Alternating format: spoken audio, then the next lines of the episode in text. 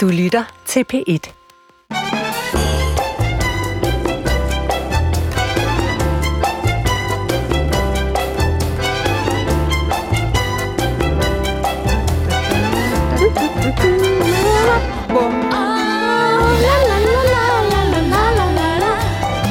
Er du sopran? Ja. Så går jeg ind og tager bassen.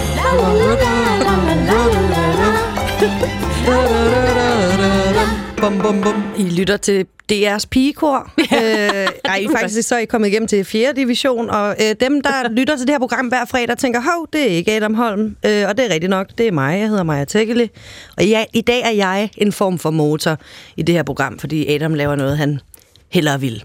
Ja, det kan man vel godt sige. Ja, eller det ved vi ikke. Mm. Men det er i hvert fald noget, han skulle. Mm. Øhm, jeg hedder Maja. Sammen med mig er Ane Kortsen Det er jeg. og Gitte Lykkegaard. Yes. Ej, det er et stærkt hold. Ja, og hvad kom I frem til? Det er en øh, sopran og en bas, Nej, Gitte? ja, men det er, jo- det er jo her stemme. Altså, det hedder en alt, men jeg gik bare endnu dybere ned og tog en mandestemme. Nå, okay. Mm-hmm. Jamen, der er jo heller ikke nogen mænd i studiet i dag, så det kan være, at vi får brug for det et par gange. øhm, I, vi, vi har jo alle sammen to historier med, ligesom vi plejer. Der er ikke noget, der ændrer sig, bare fordi Adam ikke er her. Men øhm, Gitte, hvad er det for to historier, du har med? Jamen, jeg har øh, i første time besøg af Jakob Sten Olsen, som jo mange vil vide er kongehuskommentator, fordi vi bliver jo nødt til at vende denne lille udgivelse af Kronprinsen, kongeord, øh, og vi skal snakke om både lidt om indholdet og også på øh, hvilken måde kongehuset har valgt at kommunikere mm-hmm. øh, mm. i den her tid. Og så i anden time, det kan jeg simpelthen ikke reklamere nok for. Der har vi den vildeste, mest forfærdelige, hårdrejsende, tragiske historie fra England. Og det er ikke engang bare noget, jeg lige siger for sjov, fordi det er en frygtelig historie. En øh, skandale, der bliver kaldt øh, Englands øh, største justitsmord. Okay. Og altså i alle tider. Nå, Jeg vil ikke sige mere nu. I skal simpelthen høre den i anden time.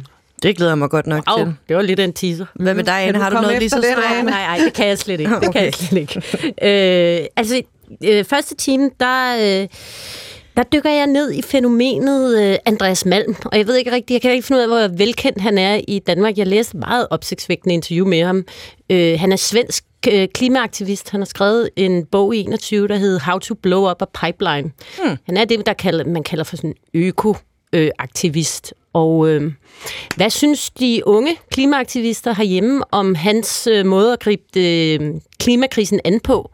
Det taler jeg med en, øh, en, øh, et medlem af den grønne ungdomsbevægelse om, Elise Sydendal. Altså, hvordan spejler hun sig i Andreas Malm, som er 46, og hun er, er helt ung. Så det, øh, det synes jeg er, meget interessant at få svar på, faktisk. Ja. Og øh, i anden time kan jeg jo slet ikke, altså jeg kan slet ikke hisse mig op på samme måde som Gitte, men det er gået op for mig, at øh, det her øh, slankemiddel, der ligesom har taget verden med storm, Novo Nordisks øh, Wegovy, eller Ozempic, som det hedder i USA, har jo en masse vilde konsekvenser, som man slet ikke har tænkt over. Blandt andet så står øh, fødevarebranchen jo med et kæmpe problem, fordi øh, Kims, når du er sulten for sjov og alt det her, det gælder ikke rigtig længere, når der er så mange mennesker, der pludselig kan, øh, kan regulere deres appetit på en helt anden måde. Så hvad gør man så som fødevareindustri? Øh, forsvinder osteregnen lige om lidt? Det lyder da næsten lige så forfærdeligt. det var en cliffhanger uden Bare se, lige. det taler jeg med en direktør for madbureauet om i, øh, i anden time. Okay, jamen det er, da, det er næsten lige så spændende som det største justitsmord i øh, UK nogensinde i Det synes jeg også. verdenshistorien. Ja. Det er jo lige så øre. Jeg har, også, øh, jeg har også selv to historier med, og det første, vi skal tale om, det er prisuddelinger, og hvordan det kan være, at der er færre og færre, der ser dem. For eksempel Emmys i mandags ramte et all-time low. Der var simpelthen ikke nogen, der gad se det. Hm. Og øh, Ah, var der ikke en... og 4,3 millioner. Men det er slet ikke lige så mange, som det plejer. Nej, nej. Og øh, udover det, så er der så en, en dansk show, vi går glip af. Gaffa-prisens ellers øh, tilbagevendende awardshow bliver nu webbaseret, og hvad det betyder, og hvordan det kan være, at folk ikke rigtig gider at prioritere det længere, det skal vi snakke med Soundvenues filmredaktør Jakob Ludvigsen om, mm. som kommer herind. Og så i anden time, så... Øh, Ja, det er næsten skuffende for mig selv at sige det nu, for jeg vil faktisk tage fat i en lidt gammel traver, altså en gammel debat sammen med Claus Christensen, der er chefredaktør på filmmagasinet Eko. Og øh, det er ikke deres prisuddelinger, der... Øh, hvis der alligevel står for døren, tror jeg, men samtalen om, hvor meget må man redigere i en dokumentarfilm, og hvor meget skal være helt rigtigt lige præcis det, der skete. Ja. Og det er en diskussion og en debat, der opstår nærmest en gang om året. Ikke? Mm-hmm. Øh, Men og, den er jo enormt relevant. Ja, men spørgsmålet er også, hvordan kan det være, at vi kan blive ved med at diskutere det? Er det, fordi vi glemmer, hvad vi er blevet enige om sidste gang, eller er det, fordi genren bliver ved med at, at rykke der er sig? nogen, der skubber grænserne. Ja, men ved du hvad, det er det, vi spørger Claus mm. om, om, om det er helt rigtigt. Men det, det kan være, at vi skal komme til det. Mm. Inden vi går helt i gang, så skal vi også øh, lige snakke om ugens første historie. Den her, den synes jeg er lidt svær at komme udenom, når nu det er et kulturprogram, det her. Mm-hmm. Vi skal selvfølgelig tale om ja, kulturpersonlighed, mediepersonlighed, influencer og tidligere litteraturanmelder på Berlinske, Katrine Dias, der hele ugen har været øh, i, under lup på baggrund af anklager om plagiat. Øhm, og øh, det, det hele det startede sådan set med, at det sociale brugere på det sociale medie Reddit, anonyme brugere, øh, startede en tråd, hvor de diskuterede og sammenlignede de captions, som Katrine Dias delte, eller har delt på sin Instagram-profil, hvor hun i øvrigt har næsten 60.000 følgere. Hvad er en caption? Det er det, der står under billedet. Okay. Ja.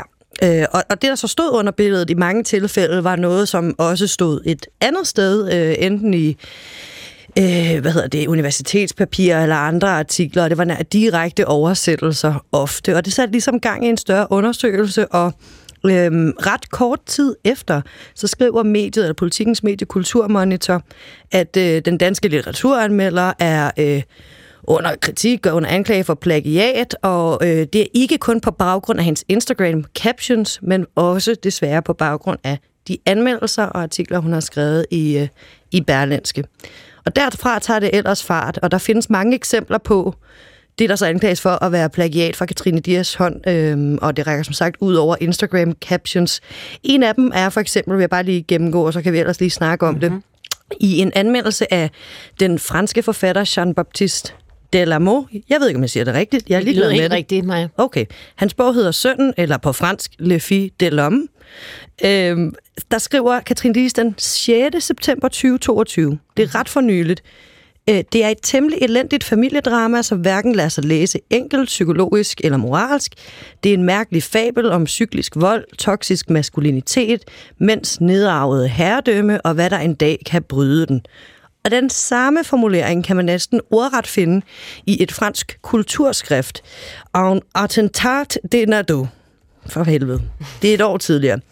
Øh, det har det oversat via Google Translate, og det lyder præcis sådan her. Udover at være et ret elendigt familiedrama, nægter øh, Le Fille de l'Homme, at Jean-Baptiste af Jean-Baptiste Delamot, ej, hvor er det svært, mm-hmm. en enkelt psykologisk eller moralsk læsning. Tvær- Tværtimod er det en mærkelig fabel om frygtelig, øh, frygtelig vold, mens absolute herredømme, deres permanente overførsel af det, og hvad der en dag kan bryde det. Der er nogle sprogmæssige en, øh, forskelle, men det er jo nærmest det samme, der står. Mm-hmm. Okay, jeg går ikke alle eksemplerne igennem. Øh, Ane og Gitte, hvor, hvor meget får den her historie og alle de her eksempler jer op at svinge, når I læser den? Jamen, øh, lige umiddelbart egentlig ikke øh, så meget igen på Nå, den okay. måde, at Katrine Dias er øh, kulturkommentator. Øh, hun har en Instagram og sådan noget. Hun er ikke en nyhedsjournalist, eller hun er ikke ude i... Øh, i, i den store brøde, kan man sige. Men det er klart, at i takt med, at historien ligesom udfolder sig over ugen, og der kommer flere og flere eksempler, øh, så synes jeg, det begynder faktisk at virke sådan en lille smule øh, systematisk, eller noget, en, en, en måde at arbejde på, som, som hun har tillagt sig. Og det er da problematisk. Især, en ting er, hvad hun skriver ind på sin egen Instagram, men også der, hvor hun skal anmelde bøger og ligesom udføre et værv for andre. Øh, der er det bare problematisk, og det er det, og det er det hver gang de her plagi- plagiatsager dukker op. Øhm, men det har været meget voldsomt. Det er det altid, når det er noget med Katrine Dias, så fylder det utrolig meget. Øhm, og ja, jeg synes det, men, men, men, men jeg synes egentlig også, at det er okay, at der bliver gjort opmærksom på det. Øhm, jeg tror, alle, alle mennesker har en fli af det. Altså, øh, jeg har da engang også kopieret en hel, øh, en hel øh, fortælling om den spanske kongefamilie til, øh, til spanske gymnasiet blev så taget umiddelbart efter, fordi det var et sprog, jeg aldrig ville have kunne nærme mig. Ah, øh, men man kender jo godt den der skam, der er forbundet med at blive taget i og snyde. Ja. Det er jo ikke fedt for nogen, altså. Og, øh, og der har bare også været en del sådan skadefryd i forbindelse med med op, opdagelsen ikke? Af, af hendes, øh, af hendes øh, kopiering. Ja. Ja, altså Gitte, synes du også, det fylder meget, og der er en, en skadefro Altså, jeg byder det velkommen, at det er begyndt at fylde også med hensyn til de sociale medier. Øh, fordi det har jo længe været sådan et cowboyland, øh, hvor man ikke øh, ligesom har de samme presseetiske regler. Mm. Men vi skal jo bare huske, at rigtig mange, og især unge efterhånden, får hele deres nyhedsviden øh, øh, øh, fra de her øh, YouTuber, øh, whatever.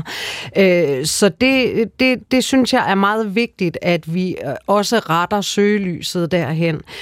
Øh, er det øh, forfærdeligt? Øh, ja, det er det jo. Altså, fordi man må ikke. Men alle os, der skriver, kender jo godt til det der med, altså hendes undskyldning er jo, at hun har travlt og sådan noget. Og det er ikke en undskyldning. Øh, det kan vi lige vende bagefter. Men jeg mener bare, alle, der lige, altså når jeg sidder og skriver lange tekster om et helt forløb i det 1900 med kvindesigte, øh, så sidder jeg jo også og læser alle mulige og skriver løs. Men så må jeg jo tilbage mm. derefter og lave det hårde arbejde og luge ud og se, hvor er det, jeg har, har lånt. Har lånt lånt for meget, og hvad er, hvem er den kilde, hvem det Og det er et kæmpestort arbejde, hvis man ikke har en god, øh, en god arbejdsmoral der, men det må man gøre, og det er, øh, det er en uskik. Mm. Ikke at øh, kilde øh, citere. Du som forfatter, hvis en, din bog blev anmeldt, og du fandt ud af, at den anmeldelse bestod af andre anmeldelser? Jamen, jeg ville være så skamfuld. Ja. Altså, det vil jeg, fordi det er bare i vores branche øh, noget af det værste, man kan gøre. Men synes du også, at der har været sådan exceptionelt meget opmærksomhed på den her sag i forhold til andre plagiat? Altså, jeg fik en, øh, en øh, messenger-besked fra en øh, yngre... Øh, meget yngre kvinde end mig, som også er meget feministisk, og hun mente, og jeg kan godt følge det lidt, at øh, at der, den måske får ekstra opmærksomhed. Øh, også øh, altså fordi hun er en smuk ung kvinde, og jeg lader mærke til for eksempel, at politikken ikke følte sig for fin til at skrive, at hun også var kærester med Adam Prise. Det tror jeg simpelthen ikke, man vil gøre med en mand. Altså mm. lige få skrevet, hvem hun var kærester med. Hun har jo billeder på sin Instagram, hvor hun ligger nøgen i en seng og læser i en bog og sådan noget. Og og at alene af den grund får hun jo meget opmærksomhed, men jeg mener også godt, at man kan skrive det ind i en historisk kontekst med, at kvinder bare ikke må være for meget, og de må i hvert fald ikke øh, både være smukke og kloge på én gang. Øh, så, så på den måde får den nok en tand ekstra på skadefrøden.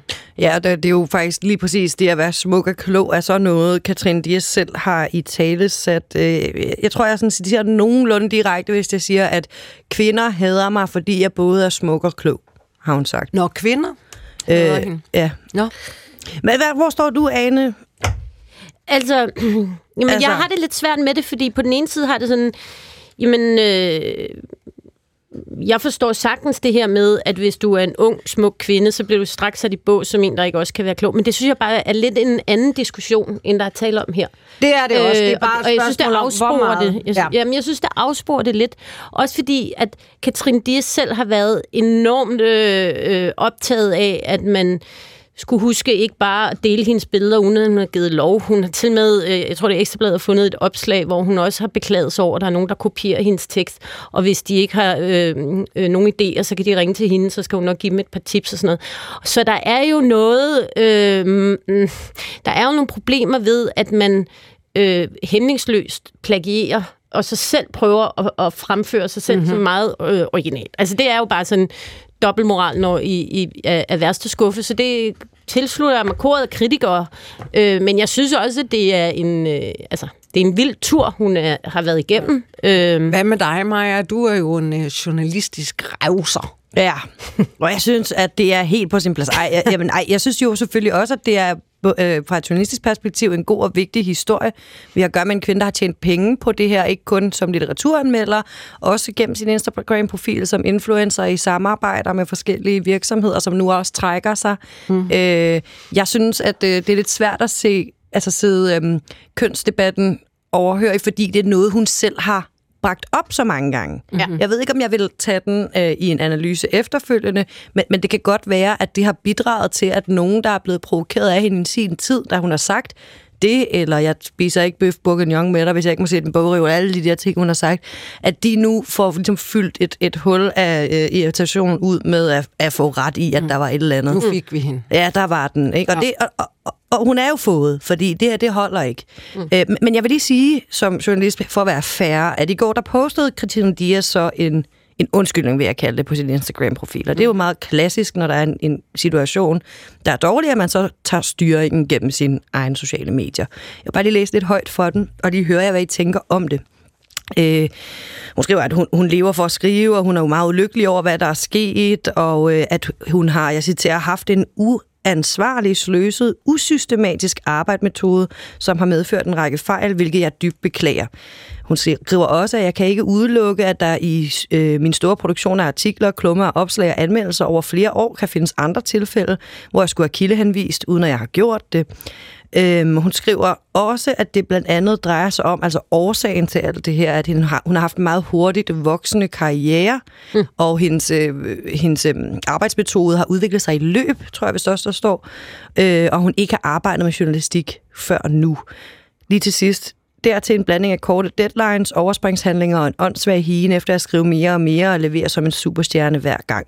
Hun afslutter det hele med at sige, at nu trækker hun sig og har brug for øh, noget ro til at hele, fordi fejlene hverken kan eller skal bortforklares. Jeg har været en idiot og kan kun undskylde dem inderligt og tage ved lære af dem. Er det her en undskyldning, I godtager? Altså, hvis vi nu skulle lege, at vi havde et kommunikationsbyrå, mm. eller et kommunikationsprogram, og ikke bare et kulturprogram.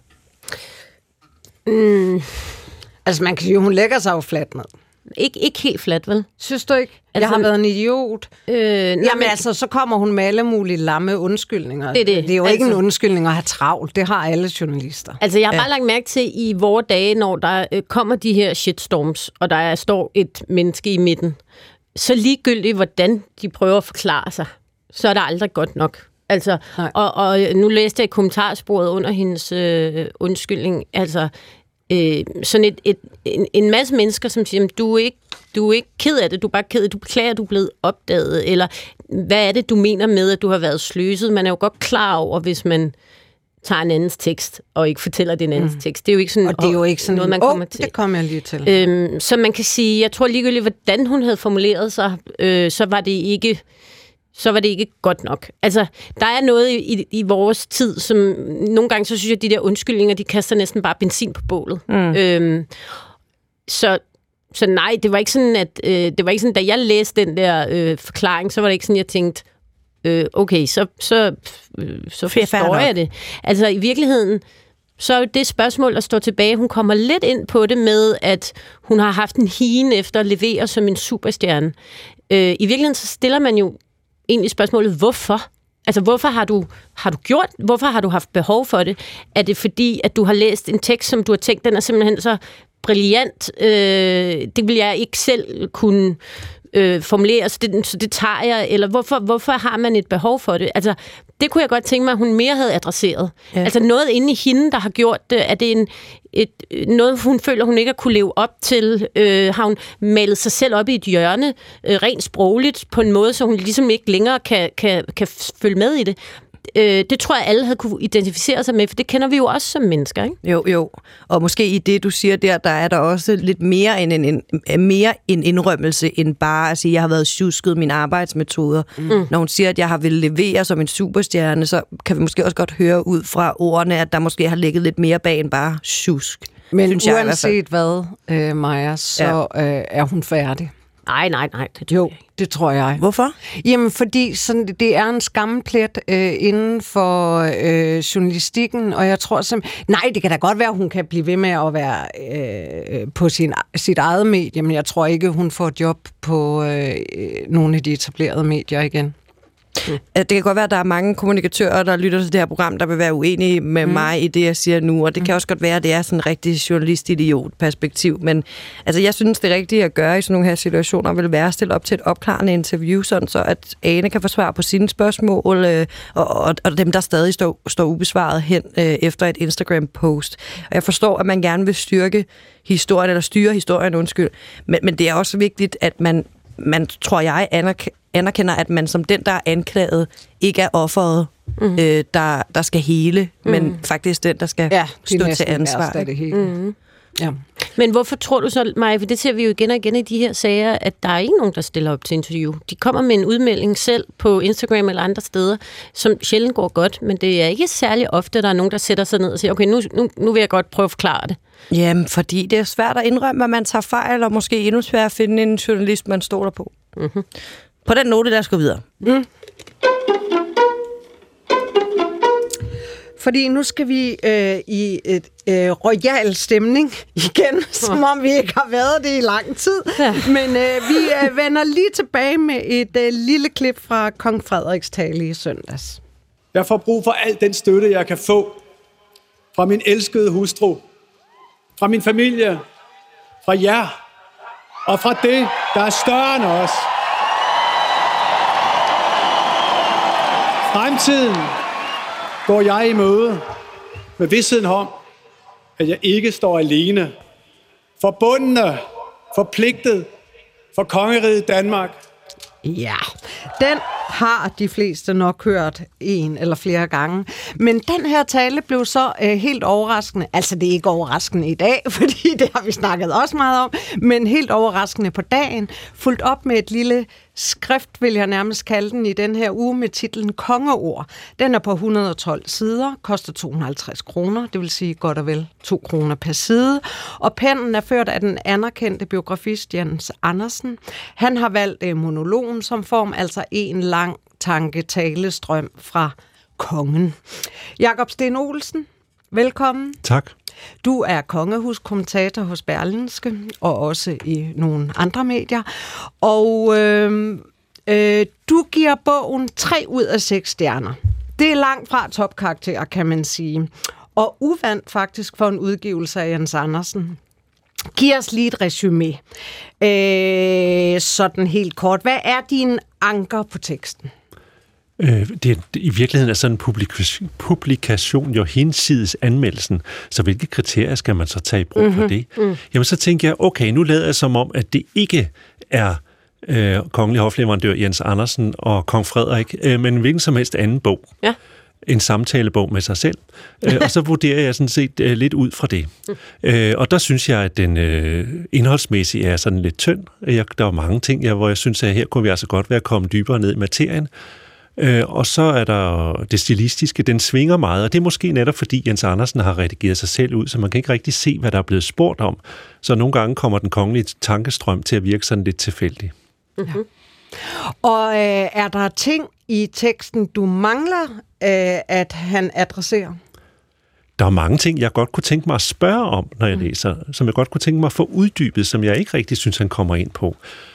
Øh, som handler om øh, hans egen følelser i forhold til øh, og det for eksempel øh, at tilsidesætte sine egne ønsker og tilbøjeligheder i tilværelsen for pligten og magten. Øh, jeg går ud fra, at det, det må være noget andet end business as usual, som man refererer til, at gå fra at være øh, kronprins til kongen, når man lige pludselig ikke står i læ af en, en eller anden anden værdighed, for eksempel en dronning Margrethe den anden af Danmark. Mm. Hvordan ser man så på sin gerning?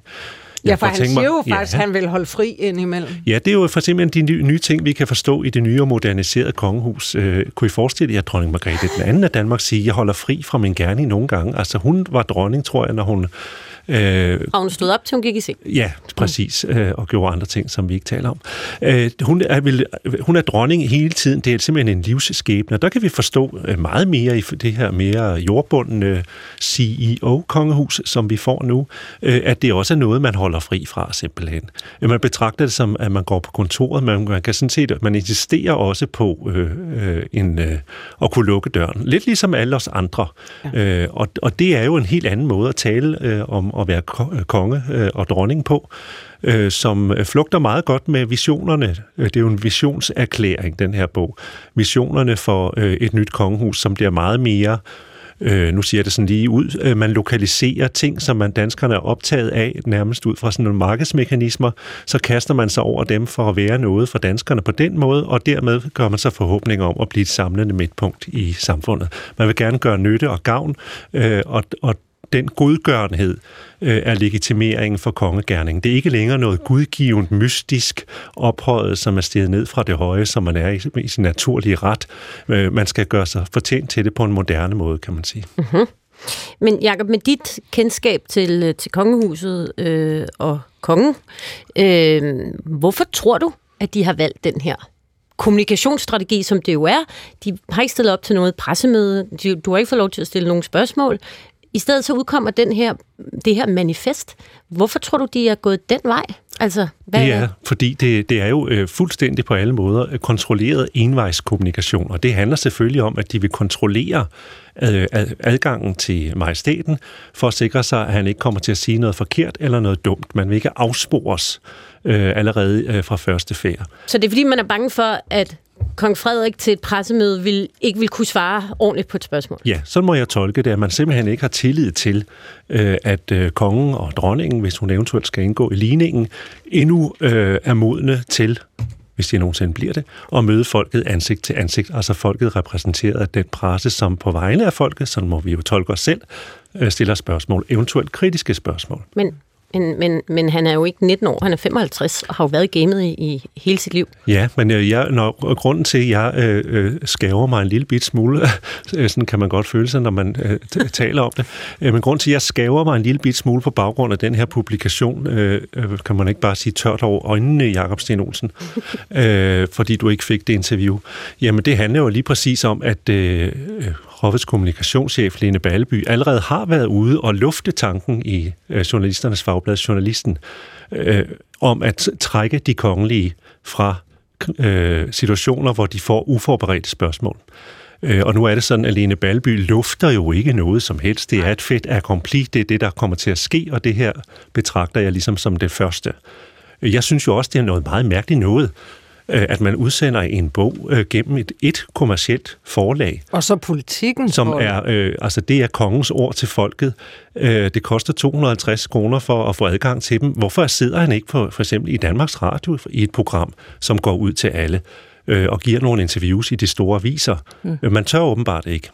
Nej. Og altså, taler det ikke også ind i en, øh, hvad hedder det, en, en, en sådan udbredt lukkethed omkring kongehuset. Som journalist, så kan jeg jo for eksempel ikke søge agtindsigt i noget som helst, der har med hoffet eller kongehuset at gøre.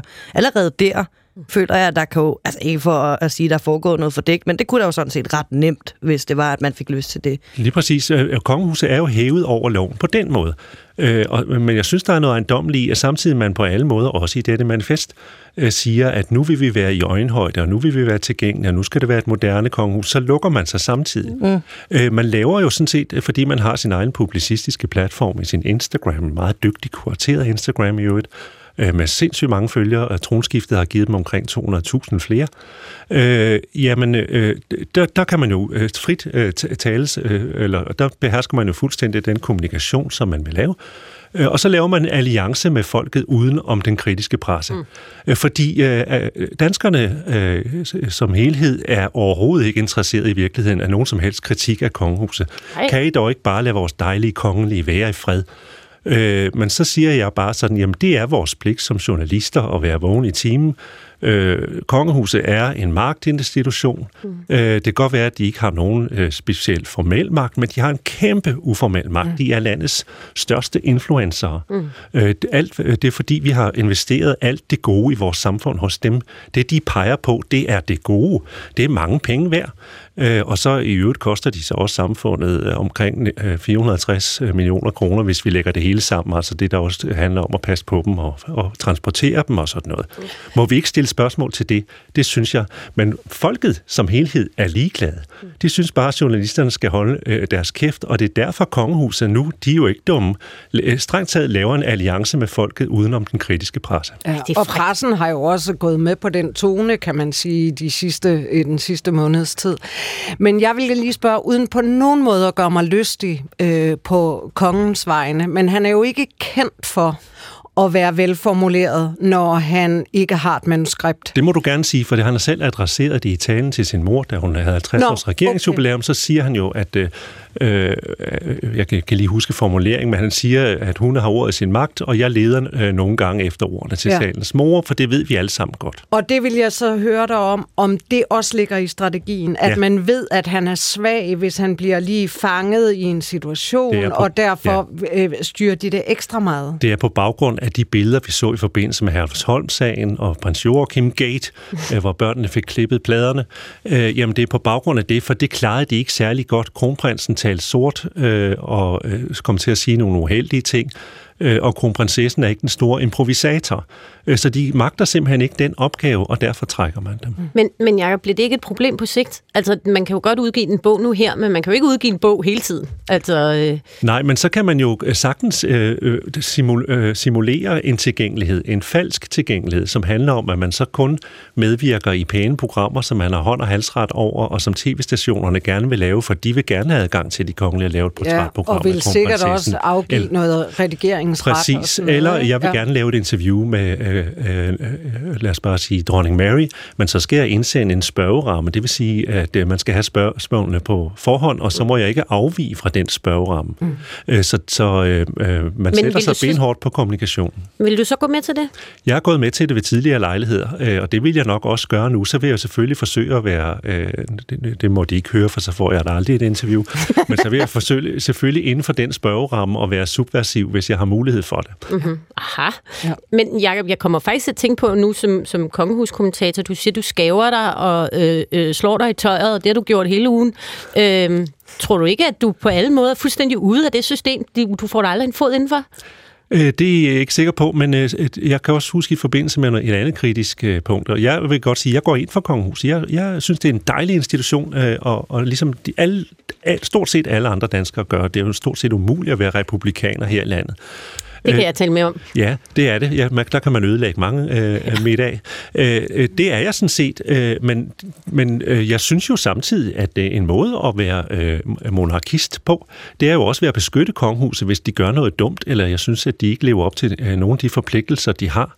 Fordi det er sådan, at jeg, øh, jeg og, og der synes jeg generelt i øvrigt, at kongehuset bør af rent moralske årsager, det kan godt være, at det ikke er lovens bogstav, men at de øh, af moralske årsager i 2024 bør være langt mere transparente på en række områder. Det kan være noget af det, trods alt, bortset fra det med kommunikationen, kommer i forbindelse med et tronskifte. Det ved vi ikke endnu. Men tror du ud i kulden?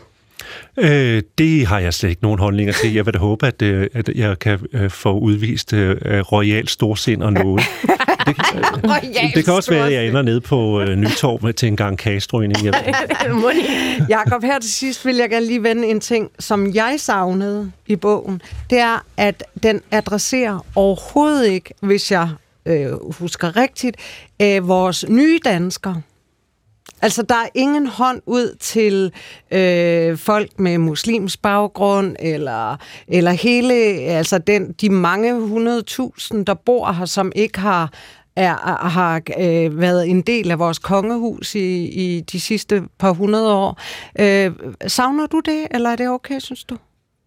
Øh, det vil synes jeg faktisk. Jeg har ikke lige tænkt over det, men det tror jeg da egentlig, du har ret i. Til gengæld, så kan man sige, så øh, er bogen netop af en sådan karakter, dels i forhold til den måde, der bliver talt om historie og kirke på, så man kan godt se, at det, øh, her er det vigtigt, at øh, den nye konge demonstrerer, at han kan noget af det, som hans mor kan. Altså noget af det, han jo rent faktisk blev kritiseret for i sin korte øh, tiltrædelsestale på balkongen, at øh, øh, Gud var blevet til... Gud var væk. Var, ja, Gud var blevet til noget større end os selv, og så noget meget vage formuleringer. Øh, øh, Jesus var ikke til stede ved konfirmationen. Øh, og der øh, kan man se, at der bogen har fået seks stjerner i Kristi Dagblad. Øh, at det kan man se, at der, der, lykkedes det ham at tilfredsstille øh, dem, som øh, øh, ser på Danmark som et øh, kulturkristen land. Øh, men det er rigtigt, at øh, nydanskerne fylder faktisk ikke noget i det.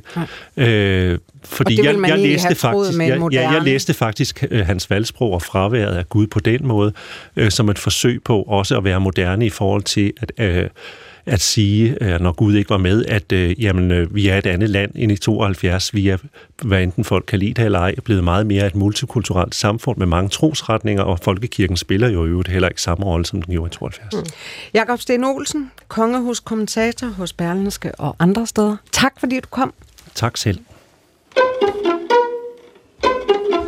Ja, og du lytter altså til 4. division. Lige nu i studiet er jeg, Maja Tækkeli, Ane Kortsen og Gitte Lykkegaard.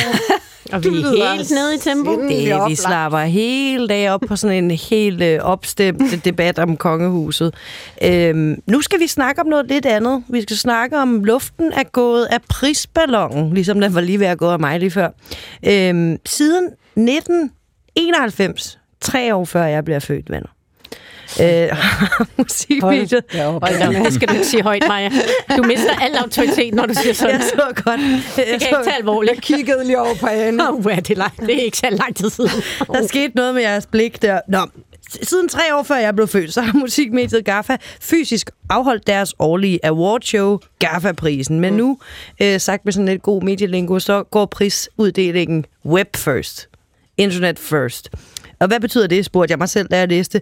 Øh, I en pressemeddelelse, så skriver GAFA sådan her. I år har vi valgt at bygge afsløringen, altså om hvem der vinder, op omkring øh, personlig overrækkelse af prisen, samt videopræsentation og videointerview med de vindende kunstnere. De mange videoer vil vi blandt andet præsentere på GAFAs kanaler. Der må man gå ud fra det sociale medier. Øh, Ole Rosenstand Svit, der er chefredaktør for GAFA, siger også til Ekstrabladet, Frem for et fedt awardshow med en række upcoming kunstnere øh, over for udvalgte gæster, bliver det en masse mindre, øh, øh, men fede eventvideoer og interviews, som alle i Danmark kan få glæde af. og så tænker jeg, okay, nå, der er ikke nogen, der gider se awardshow længere. Mm. Øh, og det tænker jeg så også, når jeg så kigger lidt ud over Atlanten, breder perspektivet ud, undersøger sagen nærmere, øh, så kan vi se, at øh, i mandags var der Emmy Awards, og på trods af et øh, seertal på 4,3 millioner, som vi talte om i starten af programmet, så kan det kaldes for en fiasko, fordi det er det laveste antal seere nogensinde. Øhm, og de havde også noget at kæmpe imod. Der var noget, der hedder Monday Night Football på samme tid. Åbenbart, jeg aner ikke, hvad det er, men der var Det 28... er kæmpestort. Ja, der var 28 millioner, der så det, så fair nok. Jakob, Jakob Ludvigsen, du er filmredaktør på Soundvenue. Mm. Velkommen. Er folk øh, simpelthen ligeglade med, hvem der får en pris af hvem og for hvad? De er i hvert fald ligeglade med at se et, et 3-4 timer langt show, hvor at, øh, de her priser bliver uddelt. Altså, det har jo ligesom været tendensen inden for, og fra Grammy til Golden Globe til Oscar, at seertallene bare har været totalt for nedadgående. Ja. Øh, og noget af det er jo sådan helt konkret så også samtidig med, at vi ikke ser så meget Flow TV, fordi det er jo, prisshows handler jo om at sidde, tænde live og sidde og se showet, mens det foregår. Øh, og de seneste år er vi jo begyndt at streame, streame mere og mere, så en del af den nedgang er jo meget naturlig som et led af, af ligesom, hvad skal man sige, den udvikling i tv-vanerne. Mm. Øh, men derudover er der også noget lidt gammeldags og forstokket i de her prisshows, som jeg også tror gør, at især sådan de yngre generationer ikke rigtig orker dem længere. Ja, og hvordan er det? Altså, så, så ankommer de på den røde løber, så er de noget fedt tøj på. Hvad glæder jeg til i aften? Det kan tage en time, hele det her, ikke? Mm. Så ind. Så Det er det bedste jo. er det det? Er rød løber. Du ser måske mange awardshows. Ja, men jeg er også jo født øh, lidt før 1995, eller Ja, okay. du fra mig. Ja. Men, men, men, men Jacob, jeg tænker også, er det ikke også, fordi der er en generation nu med mig i spidsen, som ikke anerkender, at der skal være nogen, der er en særlig elite, sådan en som dig og andre, der udpeger nogen, som i forvejen har masser af succes til at være ekstra succesfuld. Altså, at det der med, at der er et, et establishment, der uddeler priser, det anerkender øh, øh, den unge generation slet ikke rigtig længere. Nej, jeg ved ikke, om det er et bevidst valg, men jeg tror i hvert fald ikke, man går op helt i de der institutioners magt på den samme måde, Ej. som man gjorde tidligere. Altså, den, hvad mener Oscar Akademiet egentlig om årets filmår? Mm. Det er man egentlig lidt ligeglad med. Øhm, og så samtidig ligesom skulle sidde til et prisshow, som jo har underholdende elementer, men som i lange træk i de prisshows, hvor der faktisk er noget på spil, hvor det er nogle priser, hvor man mener det, så skal vi jo trækkes med lange takketaler, hvor en production designer, ingen nogensinde øh, aner, hvem er, skal stå og takke sin agent og sin mor og mm. øh, alle de fantastiske samarbejdspartnere. Det er jo kedeligt fjernsyn. Mm. Øh, og, og, og det, der så er sket i stedet, kan man sige, er, at den yngre generation, og måske også alle andre i virkeligheden, sidder jo så sluger det indhold, der ligesom kommer på bagkant af de her prisshows. Ja. Og i den forstand, kan man sige, alt fra Oscar til Grammys og sådan noget, har jo faktisk levet lidt videre i, på den måde, at der opstår alle mulige små øjeblikke, som lever ekstremt godt på sociale medier, på Instagram, på TikTok, på X, øh, hvor at vi sidder dagen efter prisshowet og sådan, ej, wow, se hvordan Ben Affleck sad et helt øhm, øh, Grammy Awards og så pissesur ud ved siden af Jennifer Lopez, eller se Timothy Chalamet og Kylie Jenner, der kyssede for første gang i offentligheden øh, nede i tilskuerrækkerne. Og alle de der små øjeblikke bliver jo virkelig dyrket stadig på sociale medier, men at sidde og se det et fire timer langt show, øh, det gider man ikke. Man vil gerne have de små highlights. Ja. Altså, jeg vil lige sige på vegne af min generation, ja. at jeg faktisk nogle gange går op i, hvad folk øh, synes, at andre skal belønnes for. Men det er måske rigtigt. Der er sket sådan lidt en demokratisering af filmanmeldelser og, og lignende. Altså, jeg, der, der, der er nogle YouTubere eller personer, jeg følger, der ikke sidder i Oscar-akademiet, hvor jeg virkelig sådan går op i, hmm. hvad de synes om en film, eller hvad de anbefaler. Øh, men, men må jeg bare lige spørge, hmm.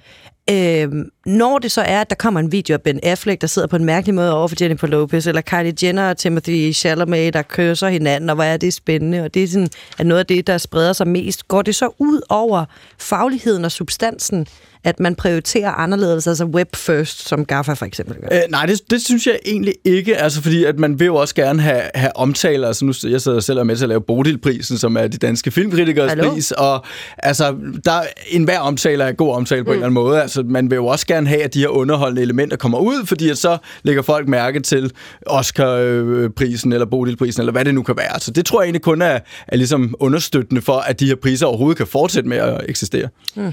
Kan du ikke prøve at gøre os lidt klogere på pengedelen. Øh, fordi jeg tænker, hvem tjente de fede penge på de store shows? Og altså, det er bare fordi, jeg ikke kan gennemskue det. Og hvem er det så, der kommer til at tjene penge, hvis det bliver mere øh, web... Hvad var det, du sagde? Web first. mm, ja, altså man kan sige, det Øh, i USA, altså, hvem er taberne? Ja, altså i USA har det jo været altså Oscar Akademiet for eksempel, som har tjent rigtig mange penge på at sælge rettighederne til ABC, mm-hmm. som viste det. Alle de her tv-pengerettigheder gik til arrangørerne af showet, øh, og de rettigheder er så blevet mindre værd i dag.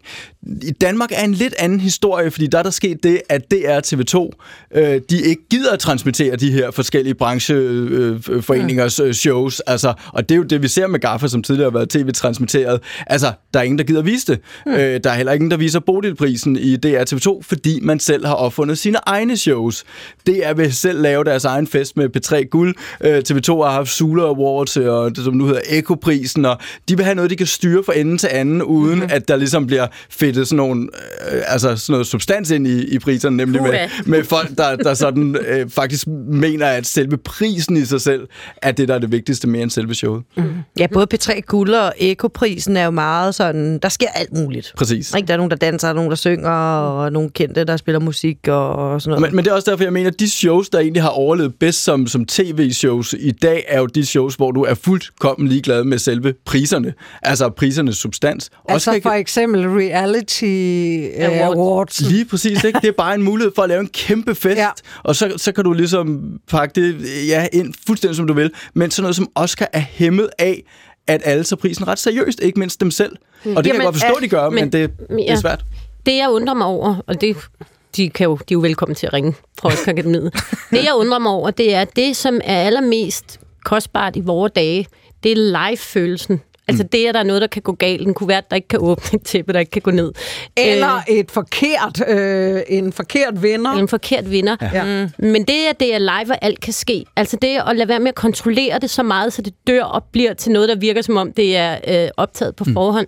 Det kan jeg simpelthen ikke forstå, at de ikke dyrker noget mere. Jeg synes faktisk, at Emmy, som så ikke er blevet set så meget, kan forstå, gjorde det rigtigt på den måde, at de havde verdens mor ja. siddende blandt publikum, og når det blev for kedeligt, og folk talte for længe, så gav hun sig bare til at råbe helt øh, vanvittigt, og det var virkelig sjovt.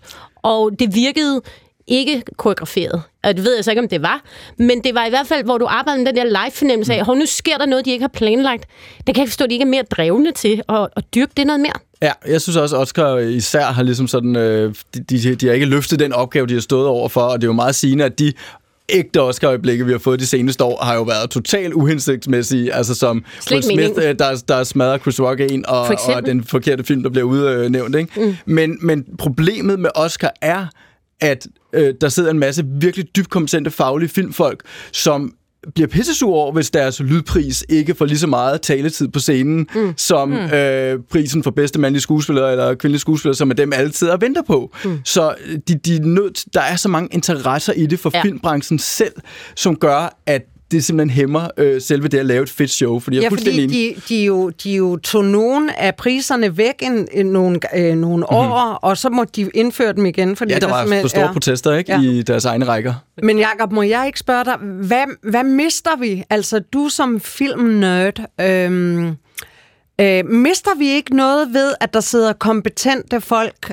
øh, som måske øh, Majas generation ikke helt accepterer, men det er dog øh, mennesker, som har en vis forstand på film, som så går sammen og siger, at den her film, det er den bedste i år. Jo, altså jeg, jeg vil sige, jeg synes jo, Oscar som institution i hvert fald er vigtig i den forstand, at vi får understreget, at filmene betyder noget. Og det er den ene gang om året, hvor vi alle sammen er sådan, film er virkelig fedt, og det er en kunstart, vi skal tage seriøst. Mm. Og det er der, der er så også en, en, der er en masse bagsider, både med den måde, Oscar Akademiet har mm. opereret Golden Globe, som har haft en stor anseelse, men i virkeligheden er en, en ret useriøs organisation, der er bag. Og, så det er jo ikke, fordi de perfekte organisationer, nogle af de her store Grammy-uddelinger på musiksiden, har fået altså, kæmpe kritik for at være helt uh, korrupte og alt muligt. Ikke? Men, men, men, men de er vigtige for, for branchen, altså for filmbranchen selv, at vi ligesom bruger den her anledning til at ophøje filmene, og det synes jeg faktisk også, når man sidder og arbejder med professionelt med film, at det er vigtigt, at vi har de der sådan, ja. opsamlinger, hvor vi, hvor vi fremhæver det gode, fordi der er virkelig også meget, der ikke er godt mm. i løbet af sådan et biografår, for eksempel. Mm-hmm. Æ, lige her til sidst, Jacob, øh, skal alle de her forskellige Grammys, Emmys, øh, Oscars, øh, Bodil, whatever, Echo, alt sammen, skal de simpelthen blive ved med at genopfinde sig selv for at kunne overleve? Eller mener du som en, der helt sikkert følger dem, at de måske godt kunne tænke over at give op? Det gør min generation jo åbenbart. Nå, jamen, men sådan noget som Oscar eller Bodil kunne jo godt vælge at sige, vi laver vores eget lille øh, indspiste show kun for branchen, og så øh, behøver alle andre ikke gå op i det. Mm. Jeg synes bare, det vil være ondt, eller ærgerligt, fordi det bliver nemlig så meget nichet, øh, og man, man får den der fornemmelse af en nichekunstart, i stedet for at brede det ud. Så altså, jeg håber virkelig, altså, at de bliver ved med at udvikle sig, og jeg tror også, mulighederne er der netop, fordi at vi sidder med den her lyst til at dyrke de der små live-øjeblikke ja. øh, stadig. Ikke? Jo tror jeg. Og TikTok Live måske. Ja. Oscar, TikTok altså, Awards. Oscar det Night er stort hjemme hos os i alle generationer, vil Sådan. jeg sige. skal, skal du se det live øh, den 10. Jeg ser Oscar hvert år, men det er så også lidt af faglige hensyn. Nogle gange er det lidt kedeligt, men så sker det, så vågner man jo lige pludselig, når der er en mand, der går op og tæver en anden mand på scenen. Ja, vi det var voldsomt. Det var et voldsomt var, øjeblik. Hæftigt. Jeg krydser fingre for vold til Oscar uddeling. Øh, tak fordi du kom, Jacob Ludvigsen. Du er filmredaktør på Sound Venue. Selv tak. Ja, apropos vold. Ja, kom. Så, øh, så, øh, så faldt jeg over et virkelig sindssygt interview i ugens løb med en, øh, en svensk klimaaktivist, der hedder Andreas Malm. Jeg ved ikke, om I kender ham og hørt ham. Nej, hørt hans før du fortalte om ham. Nej, men han blev sådan egentlig rimelig... Øh, verdenskendt på at udgive en bog, en debatbog for nogle år siden, 2021, der hed How to Blow Up a Pipeline. Hmm. Øh, det er ikke en manual i, hvordan man sprænger øh, øh, infrastruktur i luften, skal jeg lige sige på forhånd. Det er en provokerende titel. Det handler om, at han er nået til et sted, hvor han siger, at øh, den måde, vi har prøvet at råbe op på og, og, og øh, forklare, øh, hvor vi er på vej hen med klimaet, virker ikke. Der skal, øh, der skal simpelthen aktivistisk Øh, altså, der skal en aktivistisk handling til. Vi bliver nødt til at, at begå sabotage øh, for at råbe folk op. Mm. Øh, det, det, altså, og der kan man sige, der, da han udgav den bog, der bevægede Andreas Malm sig fra et sådan et ret smalt øh, miljø i Malmø til at blive øh, interviewet i alle store øh, øh, publikationer i hele verden, The Economist og New York Times og Guardian og alle mulige andre. Der er til og med blevet lavet en film en øh, krimi øh, baseret på hans bog, der hedder How to Blow Up a Pipeline. Og der begynder at komme en hel masse nye termer baseret på den her bog. Økoterrorisme. Øh, og, og han er blevet sådan en talsmand for en helt ny måde at anskue klimaaktivisme Jeg har på. bare lige et kort mm. spørgsmål. Hvor gammel er han? Han er 46. Okay, tak. Øh, og han kommer med en ny bog her i løbet af året, som handler om det begreb, der hedder overshoot. Øh, men det er ikke så meget det, vi skal tale om nu. Det er mere... Da jeg læste det her interview med ham, så tænkte jeg, hvordan øh, har øh, klimabevægelsen, de unge klimaaktivister, det egentlig med, med ham øh, og den måde, han griber det an på. Og derfor har jeg inviteret en af dem.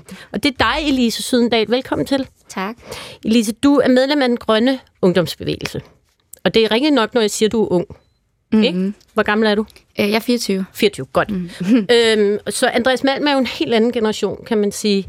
Øh, først og fremmest, Elise, hvordan ser du på her på Andreas Malm sådan, mm. som fænomen?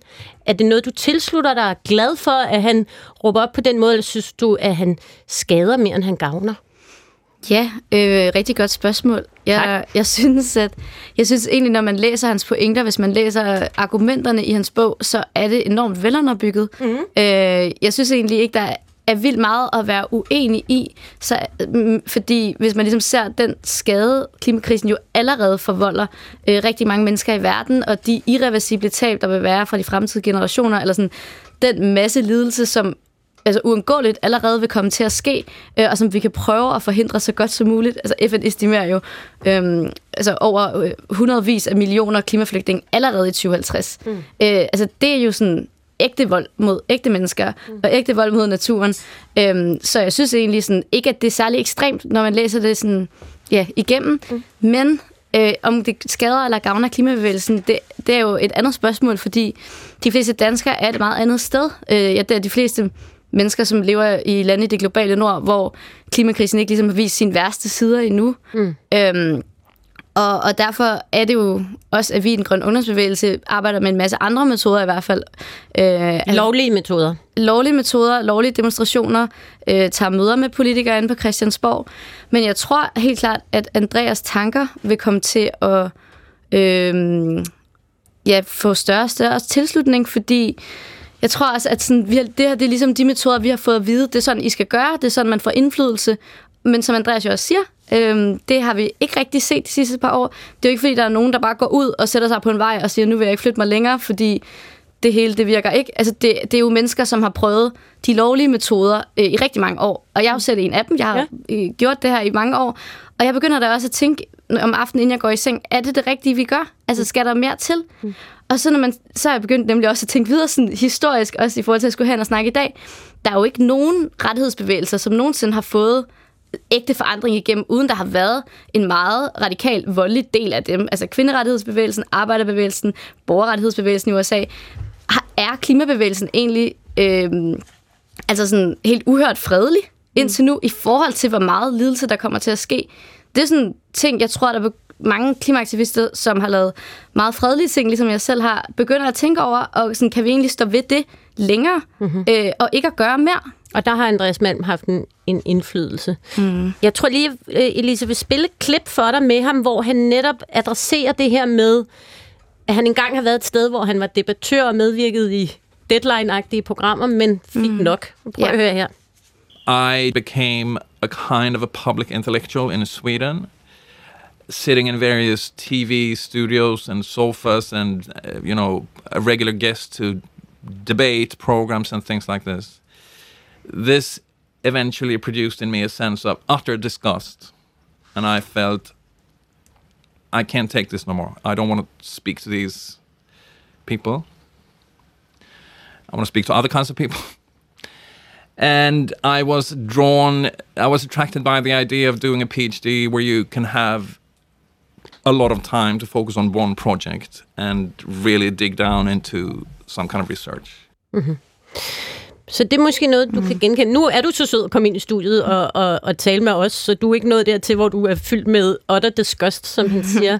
Men du kan godt følge det her med, at det kan føles øh, altså meningsløst næsten, Ja. og, og, og bruge de, de lovlige kanaler. Ja, altså vi bruger rigtig meget af vores tid, øh, fordi vi føler, Det føler vi, vi bliver nødt til. Der er mange, der er gået ned i tid på studie, ikke har job. Altså, prøv, altså unge mennesker som mig, der virkelig... Altså, vi bruger så meget af vores energi og tid på det her, fordi mm. vi synes, det er simpelthen så vigtigt.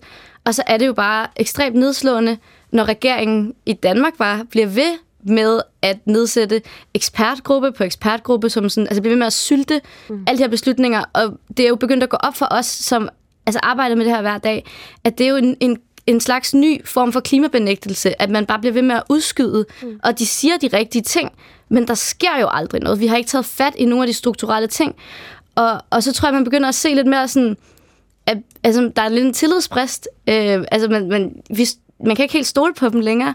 Jeg stoler ikke helt på... Altså, så begynder man at tænke over, hvilke ting er egentlig stadig lovlige, hvilke ting er ulovlige. Mm. I dag er det jo stadig lovligt at åbne nye olie- og gasfelter i Nordsøen, mm. selvom vi ved, at det vil sådan koste så mange liv. Mm. Det er stadig lovligt, at vores pensionskassepenge bliver investeret i fossile øh, selskaber, som stadig ekspanderer deres olie- og gasproduktion. Mm. Eller sådan landbruget, som har dræbt alle vores have, der er ikke flere fisk tilbage i vores have, eller sådan alle de her ting, det er stadig lovligt, men det er ikke lovligt øh, altså at, at blokere en vej på grund af, at vi vil se en handling her. Eller sådan, der er nogle ting, der ikke rigtig begynder at give mening, og det er meget tydeligt, at de her love, de er jo ikke naturlov, de er lavet af mennesker, og de meget ofte et udtryk for den siddende magt, vi har i dag, som tænker rigtig meget på, at profit er vigtigere, end at vi har en sikker fremtid. Mm. Mm. det?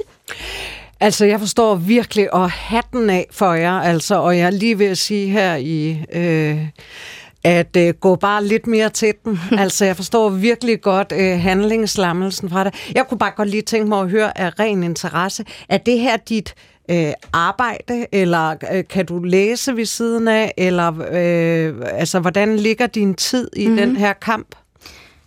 Ja, altså, jeg læste en bachelor i statskundskab, og så tog jeg ligesom overlov øh, for et år siden, og altså har et almindeligt arbejde, eller hvad man skal sige, for at kunne betale min husleje.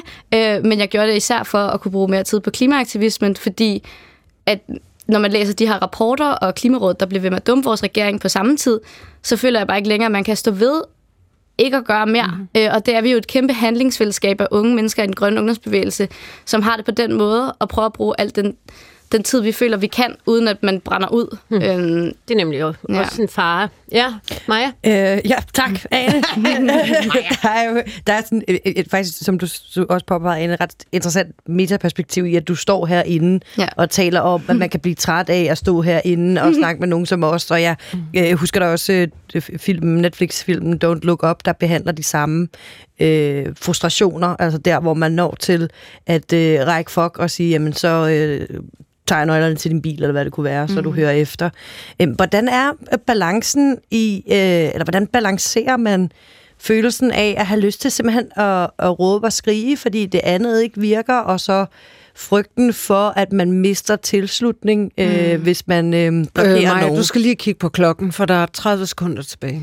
Åh, Jamen, du har 10 sekunder til at svare. Nej, lige så svar du bare. Selvfølgelig kan du svare på det. Det er en ekstremt svær balance, men jeg tror også bare netop det her med, de metoder, vi har brugt indtil nu, de har ikke været nok. Så sådan, det er nødvendigt at gå videre, men jeg tror bare, noget vi også synes, der er virkelig vigtigt i den grønne ungdomsbevægelse, det er at gøre det hele med omsorg og prøve at, at sprede en omsorg til de fremtidige generationer og naturen og de her ting, så det ikke kun bliver sådan en, en ond mod ond kamp, men også sådan, hey, vil vi ikke alle sammen, der er en masse, vi har lyst til at bevare, Øh, derfor bliver vi nødt til at stoppe nogle ting. Godt. Du er sej. Nu bliver du jinglet ud, Elise, men tak fordi du kom. Elise Sydendal, medlem af den grønne ungdom.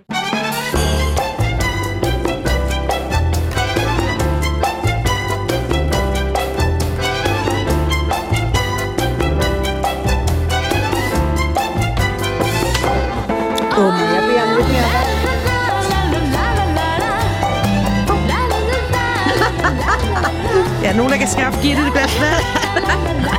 kalder, kalder alle. Så det om lidt vand. Yes, så kom vandet, og vi er altså i time 2 af dagens øh, 4. division, og det er ikke mig, der er Adam Holm. Jeg hedder Maja Tækkeli, og med mig i studiet er Ane Kortsen og Gitte Lykkegaard. Hej. Hej. Fik du dit vand, Gitte? Øh, ikke endnu, men det Nå, kommer. Og du har fået noget, Ane, så kan vi jo ellers komme i gang. I, i, vi skal i den her time tale om branding af fødevarer i slanketid, øh, noget med en forfærdelig historie om det britiske postvæsen, og en lille diskussion af, øh, hvordan man egentlig må lave en dokumentar. Men først lidt kort og godt om ugen, mm. der gik. Øh, Ane? Ja. Hvad har du med? Jamen, øh, i betragtning af, at jeg har øh, altså virkelig øh, ikke nyt al den dækning af øh, tronskiftet, fordi jeg ikke er den store kongehus-tilhænger, så øh, har jeg alligevel noget med, fordi Nå. noget, jeg er tilhænger af, og som jeg virkelig har nyt, det er den engelske serie The Crown. Jeg ved ikke, om I har set den. Jo, jo, jo, jo. Jeg blev lidt svag hen mod slutningen, men den må være Ja. ja. fænomenalt god, Hvad- øh, de første De sæsoner. skulle have droppet sidste sæson. Men det er som om, jo tættere man kommer på nutiden, jo mere sådan soapagtigt bliver det. Hvor ja. især den første del, der handler om, det handler om dronning Elisabeths øh, øh, regime, eller hvad hedder sådan, regenttid. Og øh, især de første, den første sådan, øh, beskrivelse af, hvordan hun som meget, meget ung pige bare bliver, bliver kastet ud i det her helt vilde job. Og alt det, der følger med, og alle de konsekvenser, det har, øh, sat op imod det engelske samfundsudvikling. Det er virkelig en begavet og god serie, og man behøver ikke være specielt interesseret i kongehuset, for ikke at anerkende, hvor stor og historisk en, en, en institution det er. Og nu kommer jeg så til det, jeg gerne vil fortælle. Fordi, og det, jeg ved ikke, de fleste ved det sikkert godt, men nu kommer der simpelthen en dansk version af The Crown, som går i gang med optagelser næste år.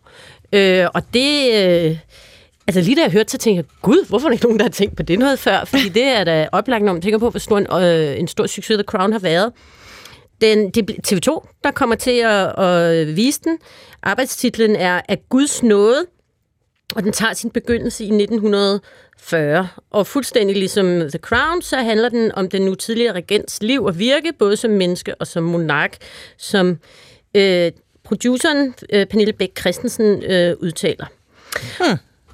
Og det, jeg vil spørge jer to om, det er, at øh, det vides ikke endnu, for det er først næste år optagelsen går i gang. Det vides ikke endnu, hvem der skal spille dronning Margrethe. Åh, oh, det er godt. Åh, oh, der er mange. Og der tænker jeg, har I nogle bud? Jamen, prøv at høre, der kommer jo flere dronning Margrethe. Ja, der er jo selvfølgelig den helt unge. Ja. Det kan jeg tage. Så er der den øh, middelalderen, den tager jeg, og så er der den helt gamle. den tager Den snupper jeg med min jyske accent. Det kunne være kønt. Men helt alvorligt, så er det jo en vild ting at skulle spille. Øh, øh, altså, dronning Margrethe, som er jo, er jo altså, hun er jo en, et ikon på den måde, at man, man ligesom, man har et helt særligt billede af hende. Ja. Øh, jeg tænker, det som skuespiller må være den vildeste opgave, også at skulle leve op til The Crown, hvor det er de bedste, bedste skuespillere. Og øh, den har kostet kassen. Ja, det er, det pro- production value, som man ser meget, meget og højt. det, det må man nok indstille sig på, at den danske ikke bliver i samme omfang. Altså umiddelbart, så vil øh, det logiske, øh, synes jeg, når man ser på alle de store film, der har været, det ville jo være at sætte sådan en som Trine Dyrholm til det. Men hun har jo både spillet Margrethe den Første, og så har hun spillet øh, i med i Dronningen også. Ja, hun har været igennem noget... Hun øh, har kørt den, ikke? Men jeg tænker... Hun ligner jeg, heller ikke. Nej, jeg tror noget af det, som folk reagerer allermest på, det er det, de i hvert fald gjort med The Crown, det er det der med, at det skal, det skal simpelthen, der skal simpelthen være en fysisk lighed, ellers så bliver, man, så bliver det irriterende. Det er blandt andet noget, der er galt med de sidste sæsoner af The Crown, og ham, der spiller øh, Kong Charles, han ser bare altså, radikalt anderledes ud. Han er sådan en Hollywood-flot ja, mand. ja, og, meget ja, kan man sige om Charles, men det er han altså. Nej. øhm, så derfor Men så altså, man jeg, kan jo gøre meget. Altså, hende, der spillede uh, Gillian Anderson, der spiller Thatcher. Mm. Altså, hun er jo... Uh, ja, det var en vild transformation. Ja, det var det altså. Nå, hvem skal spille dronning En Margrethe? høj, en høj, Ja, en øh, høj, Ditte, hvad hedder hun? Øh, Ditte Hansen? ja, hun er en Hun er høj. 90 eller et eller andet. Hun ville være et godt bud. Nej, altså det er umuligt. Man skal jo... Det ved jeg ikke. Høje skuespiller, høje Ja, skuespiller. høre, Elin, var det ikke det? bare- Jeg synes hele... Nej, Høj. jeg tror, de vil... Øh, altså, det er selvfølgelig en lang proces, det der med at kaste. Altså, de skal jo finde nogen, som har et udtryk, der kan komme til og ikke stå i vejen. Ja, men, og, og jeg får lyst til at spørge dig, Gitte, fordi du jo er inde i filmbranchen. Du skriver mm. masser af manuskripter og alt muligt. Tror du, det er dumt, det her med at ville gå i så store sko, altså f- øh, ligesom sige åbent, vi vil gerne lave noget ligesom The Crown. Altså det har man jo brændt sig på i Danmark mange gange. Vi vil gerne lave dansk Top Gear. Vi vil gerne lave The Daily Show. Vi vil gerne lave noget, hvor vi slet, slet ikke har det budget. Altså vi, har, vi er ikke i nærheden af at have det budget. X-Factor. Altså, nu har jeg ikke læst pressemeddelelsen, men har de selv sagt det? Øh, Eller er det ligesom en, hvad skal man sige, omverdens fortolkning? Fordi hvis de selv har sagt det, så er det nok en anelse dumt, men jeg tænker heller ikke, de har. Nej, nej, det har de jo. Ej, men, men- men, men, det er klart, men, at det kommer men man det jo er jo det, til. folk vil tænke, ja. Altså, øh, Tror du, det lykkes så? Jeg tror, det er sværere af mange grunde. Dels fordi vi ikke har, vi har ikke øh, pr- øh, Princess Di-historien. Altså, vi har ikke de store... Øh, De helt store dramaer. De helt store dramaer, helt store skandaler. Og, Der var men, dengang, kronprinsen kørte over broen, uden at have fået lov. Ja. Det kan vi lave et helt afsnit om. Egon Men- Storm Negon. Men det vi har øh, til fælles, det er, at vi fik en, øh, en kroning af en dronning i en meget, meget ung alder. Ja, og det er jo dramatisk øjeblik. og øh, øh, skulle bestige tronen lige efter at have mistet sin far. Og det ved man jo i hvert fald, at øh, dronning Ing, øh, sluddervrøvl, dronning Margrethe øh, var hårdt ramt af det, ikke? og skulle stå der lige efter hun. Ja. havde mistet sin far. Jeg ved det ikke. Øh, lad tiden vise. Jeg ved i hvert fald, det bliver ikke samme production value, og jeg vil øh, ikke ret gerne skulle øh, lave, hvis øh, øh, dronning Margrethe lever i mange år endnu, så må der ligge lidt en øh, dyne over det med at formidle en historie af en kvinde, der lever endnu. Det har de jo ikke haft problemer med i The Crown. Nej, man ikke sige. Hvad med Ulf Pilgaard? Ja, han har jo brilleret i rollen. kan jo. Han Han er jo 80 år, og Det han vil, ikke... det vil være et kontroversielt castingvalg. Jamen, så er han Ja. den sidste Margrethe. Ja, ja. Nej. Øh, ved du hvad, lad dem om det. Men øh, lad os se, hvad det bliver til. Jamen, Gitte, hvad har du egentlig med i dag? Jamen, altså, jeg har noget så sjældent med, som en historie fra mit eget liv. Ved du hvad, Gitte, du har også nået den alder, hvor det ja, må det godt må bare man handle godt, om ikke? dig. Ikke? Man kommer mm. i anekdotealderen. Nej, men det var, fordi jeg blev ringet op af en telefonsælger i den her uge, mm. og øhm, øh, fik mig så øh, rullet ud af den efter noget tid. Jeg plejer ikke at tage telefonen der mellem 5 og 7, hvis det er ukendt nummer. Men så var det, jeg tænkte, synes I egentlig, det er okay? Punkt 1, at smække røret på, hvis ikke de fatter et afslag, mm. og bare kører videre. Punkt 2, egentlig bare smække røret på med det samme. Fordi man har ikke bedt om, at de skal ringe til en. Altså, det, det, det vil jeg aldrig kunne få mig selv til. Altså, jeg er sikker på, at det er sikkert er den, det, det mest øh, smertefri for alle. Ja. Men, men jeg har det sådan, der sidder jo et menneske i den anden ende af røret. Det er tit studerende, øh, og, og jeg, jeg, altså, jeg, jeg, jeg kan ikke få mig selv til, og jeg kan knap nok få mig selv til at sige nej. Det er tit noget med at prøve at, og sådan, kan du ringe tilbage en anden dag? Hvilket jo bare slet ikke er nogen god strategi. Men jeg synes, det er så øh, så akavet, og jeg synes, jeg føler mig meget umenneskelig, hvis jeg, hvis jeg bare siger, jeg er ikke interesseret og sådan noget. Jeg, jeg, jeg det synes, bare- det er et frygteligt dilemma, at jeg hader at være i det. Hvad med dig, Maja? Jamen altså, udover at jeg lige har set en, en reklame fra et eller andet telemarketingkontor, øh, kontor, hvor at, øh, øh, 10, øh, måske 7 ud af 10 siger, at den bedste måde at afvise en telefonsælger på, det er at bare lægge på fra starten af. Nå.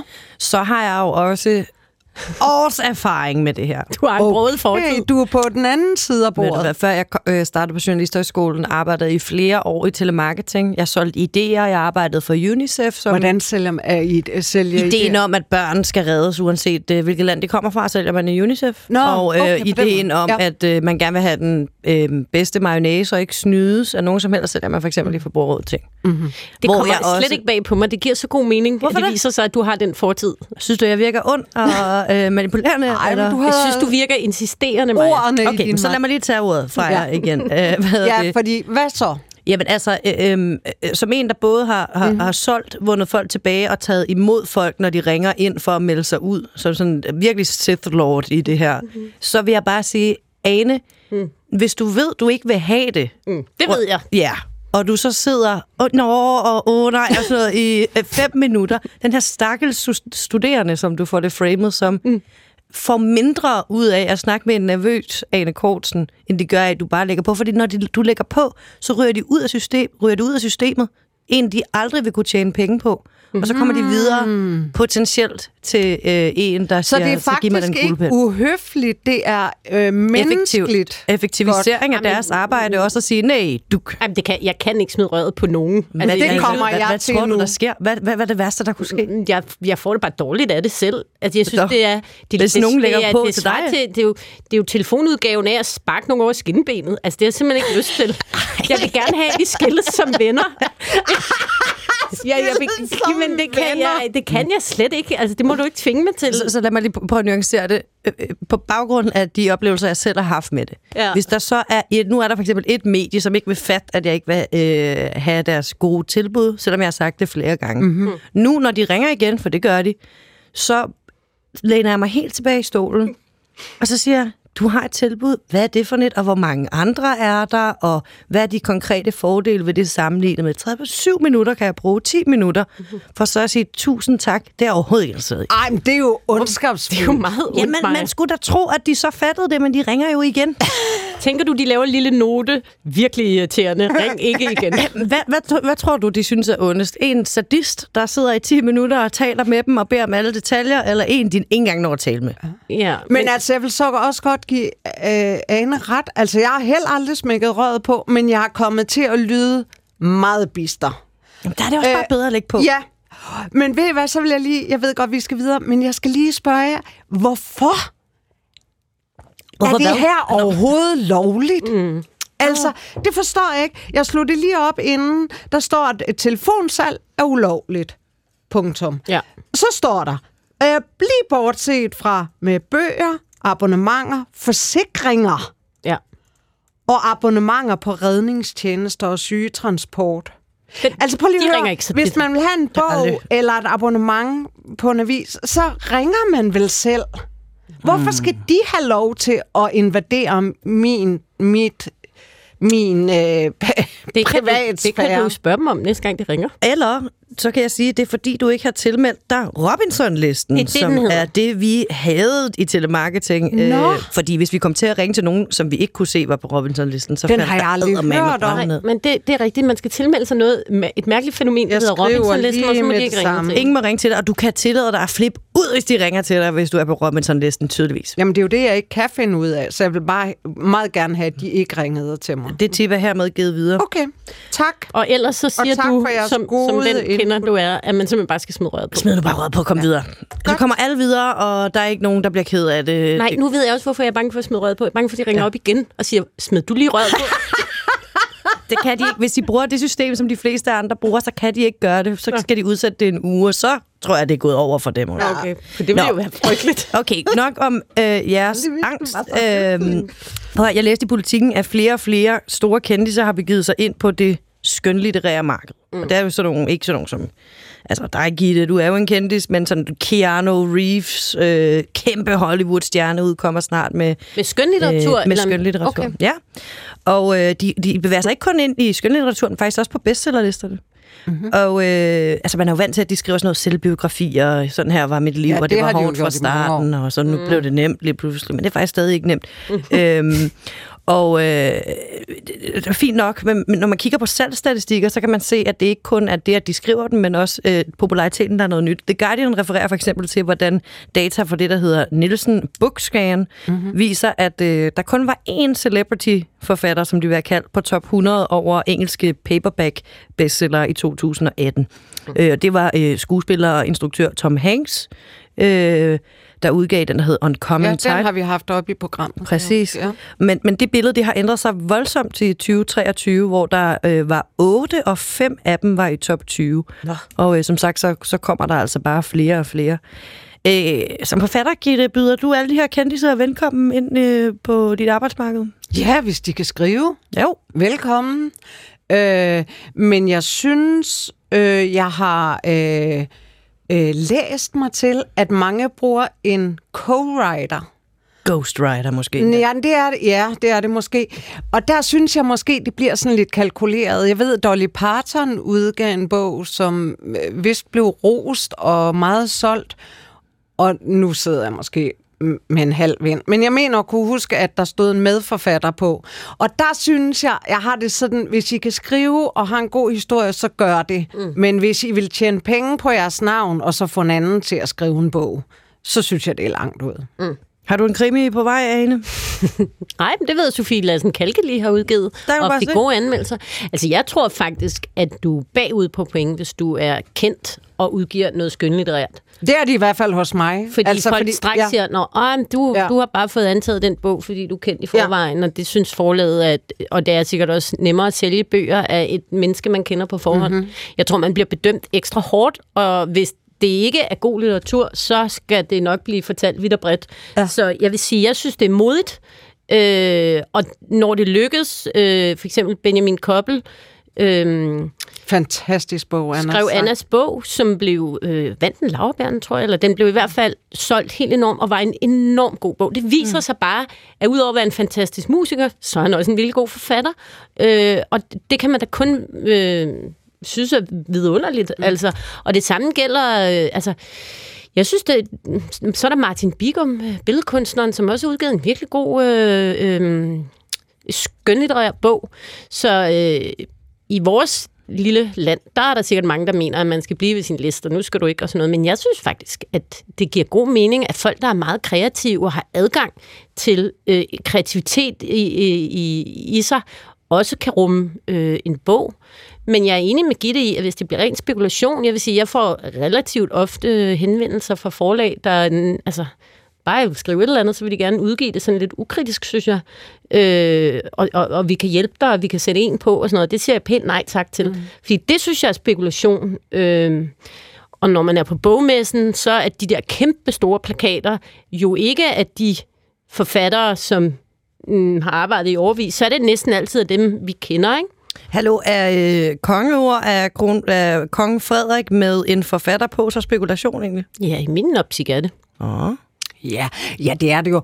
Altså, men det har jo været sådan i mange år, at der var ghostwriter på biografier. Øh, jeg synes, det er en tand værre, hvis man ligesom vil være romanforfatter, og så får en anden til at skrive det. Altså, der... Øh, Ja, ja Der- altså der skønlitteratur er værre, det ja. Synes jeg også. Det er ja. enig i. Det, er- det er en meget personlig ting, ikke? ja. Vi må se, om, om kong Frederik kommer til at udgive et eventyr eller en krimi i fremtiden. En lille børne.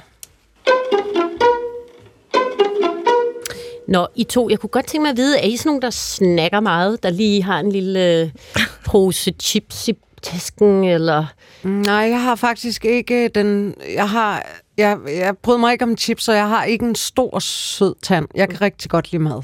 Hmm. Hvad med dig, Maja? Du sidder derovre og drikker kakao, har jeg bemærket. Totalt angrebet lige nu. øh, jeg, jeg, jeg kan godt lide at gå og snakke. Også fordi, når jeg er ikke mig selv, når jeg er sulten, for at sige det med et slogan. Det kender jeg også. Øh, jeg bliver simpelthen nødt til at sikre mig, at jeg ikke bliver sådan et øh, monster. Hangry. Ja, så skal jeg helst have et eller andet hele tiden. Nå, men grunden til at spørge, det er ikke for at på nogen måde shame nogen. Nå, det gjorde du. det er fordi, at øh, det kan ikke være gået øh, mange næse forbi, at Novo Nordisk har fået fuldstændig fænomenal, gigantisk verdenssucces med deres øh, Wegovy, eller Ozempic, som det hedder i USA, som jo er en total... Øh, øh, altså en helt ny verden for folk, som øh, har øh, lidt af svært overvægt hele deres liv, og øh, når de så får det her øh, middel, så kan de så regulere det deres appetit på en måde, så de faktisk taber sig. Øh, og der, der er tale om mennesker, der har prøvet at tabe sig på alle mulige måder. Mm. Øh, at det så også er begyndt at blive brugt af folk, som ikke har svær overvægt, det er en anden diskussion. Men man kan i hvert fald sige, og, og jeg har talt med, med, med, med flere, som er på det, og som kan fortælle, at det, der forsvinder, det er den her evige trang til, til småspisen, altså i snacken, øh, uden for hovedmåltiderne. Altså det der med hele tiden lige at vil have nogle chips eller noget, og ikke kunne, ikke kunne øh, regulere sin, øh, sin sult. Og det er gået op for mig, at det er jo en målgruppe, som den kyniske reklameindustri og fødevareindustri har talt til i overvis, uden man har tænkt over det. Mm. For eksempel så lyder det jo sådan her fra Spangsberg. Du må godt. Det er Spangsberg. Det er det, der hedder cravability. Altså, vi craver noget. Men det er jo så for nedadgående, fordi at der er så mange mennesker, som øh, er kommet på det her middel. 300.000 danskere var, og utrolig mange amerikanere. Øh, og derfor så skal vi jo til at øh, lave en helt ny måde at kommunikere på, tænker jeg, når det kommer til de her øh, fødevarer. Jeg har inviteret Tine Jesper. Hej Tine. Hej. Du er direktør for Madbureauet. Ja. Hvad er Madbureauet? Madbureauet, det er et reklamebureau, der ja. er specialiseret i markedsføring af fødevarer. Ja. Jeg laver ikke andet end, end at arbejde med fødevarer. Nej, så du er jo meget relevant at spørge, hvad er det bare spekulation fra min side her, eller er vi på vej ind i en tid, hvor det her med Kims, du er sulten for sjov, eller Spangsberg, du må godt, eller once you pop, you can't stop. Altså, man har talt til det her lidt syndige, det her med, du må gerne, du skal bare... Altså, er vi på vej over i noget andet, og hvad er vi så på vej over i? Ja, det kan man godt sige, øh, fordi der vil være mange, der vil kunne sige nogle arg- arg- argumenter imod øh, at tale på den måde med, at du må godt. Jeg tror, det handler om at, at spille med, end at, mere end at spille imod. Mm. Så hvis der er en trend lige nu, der laver om på, hvordan vi, vi tænker at spise for sjov eller synde lidt, mm. øh, så er det klart, at man bliver nødt til at tage det til sig som fødevareproducent og sige, okay, hvad gør vi her? Øh, fordi hvordan brander man sig så, mm. øh, eller markedsfører sig?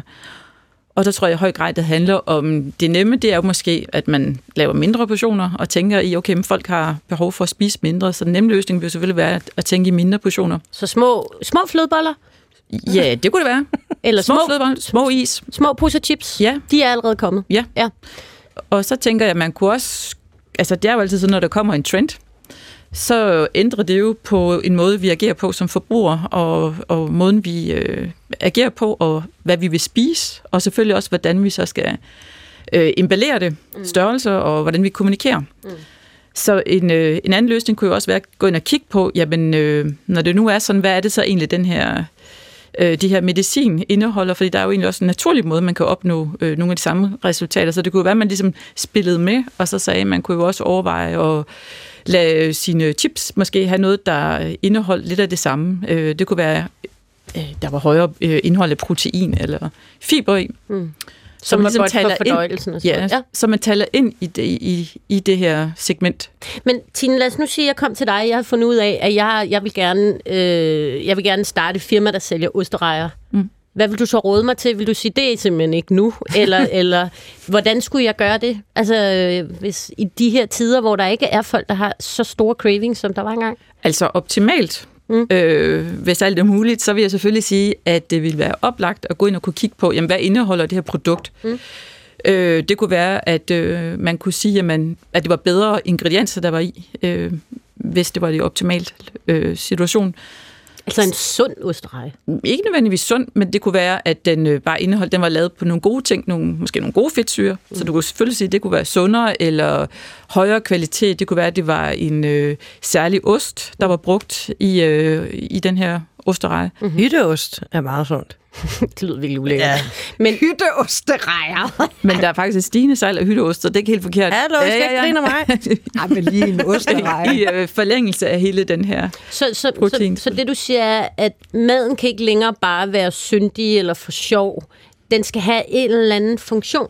I hvert fald, hvis man gerne vil tale ind øh, til de mennesker, der er på øh, Vigovi eller øh, Ozempic, ja, så vil man nødt til enten at sige, at man det er fødevarer, der spiller med, øh, det der er i medicinen, eller man kan også bare sige, at det er lidt, men godt, så vi siger, at kvaliteten skal være højere. Mm. Og så selvfølgelig tænke i, at øh, mindre portioner, fordi hvis man ikke går der og impulskøber på samme måde, så hvis man skal, så er det måske mindre portioner.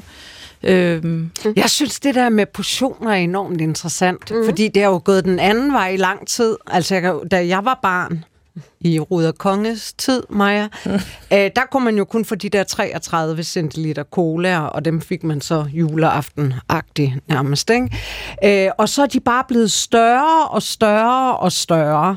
Øh, og jeg synes faktisk, det er meget inspirerende, det der med at kunne købe, øh, hvis vi nu tager plastik væk, en lille bitte pose osterejer med 10 i. Fordi ja. tit behøver man jo ikke mere mm. end syv osterejer. Men, det er jo det Men så æder man hele posen, ikke? Ja, Coca-Cola har jo også lanceret nogle små, altså mini-doser. Altså nogle gange, det er jo egentlig, øh, det er jo egentlig helt fint. Så på, på rigtig mange parametre er det jo egentlig ret godt med de her mm. mindre størrelser. Mm.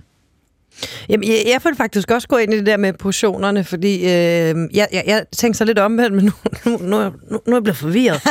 jeg tænkte sådan, hvor lille er en lille pose? Er der nemlig 10 hytteosterejer i øh, en pose, så du kan have den i... Altså, øh, kan man sælge det? Ja, men det tror Ja. jeg godt, man, man kan jo sige for eksempel, øh, hvis var, var der måske mange, øh, der vil sige, at hvis man har en pose chips derhjemme, så er det svært at lade den være. Så man køber den ikke, for simpelthen at undgå det. Men hvis du nu var en Ja, mindre portion, man havde liggende, så er den ikke så farlig. Mm. Øh, så, så jeg tænker, at det er vel også noget, man kunne teste og, og prøve af på nogle øh, forbrug- eller fokusgrupper og se, jamen, hvor, hvor, hvor lidt skal der i. Men, men, men i virkeligheden, ja, lidt.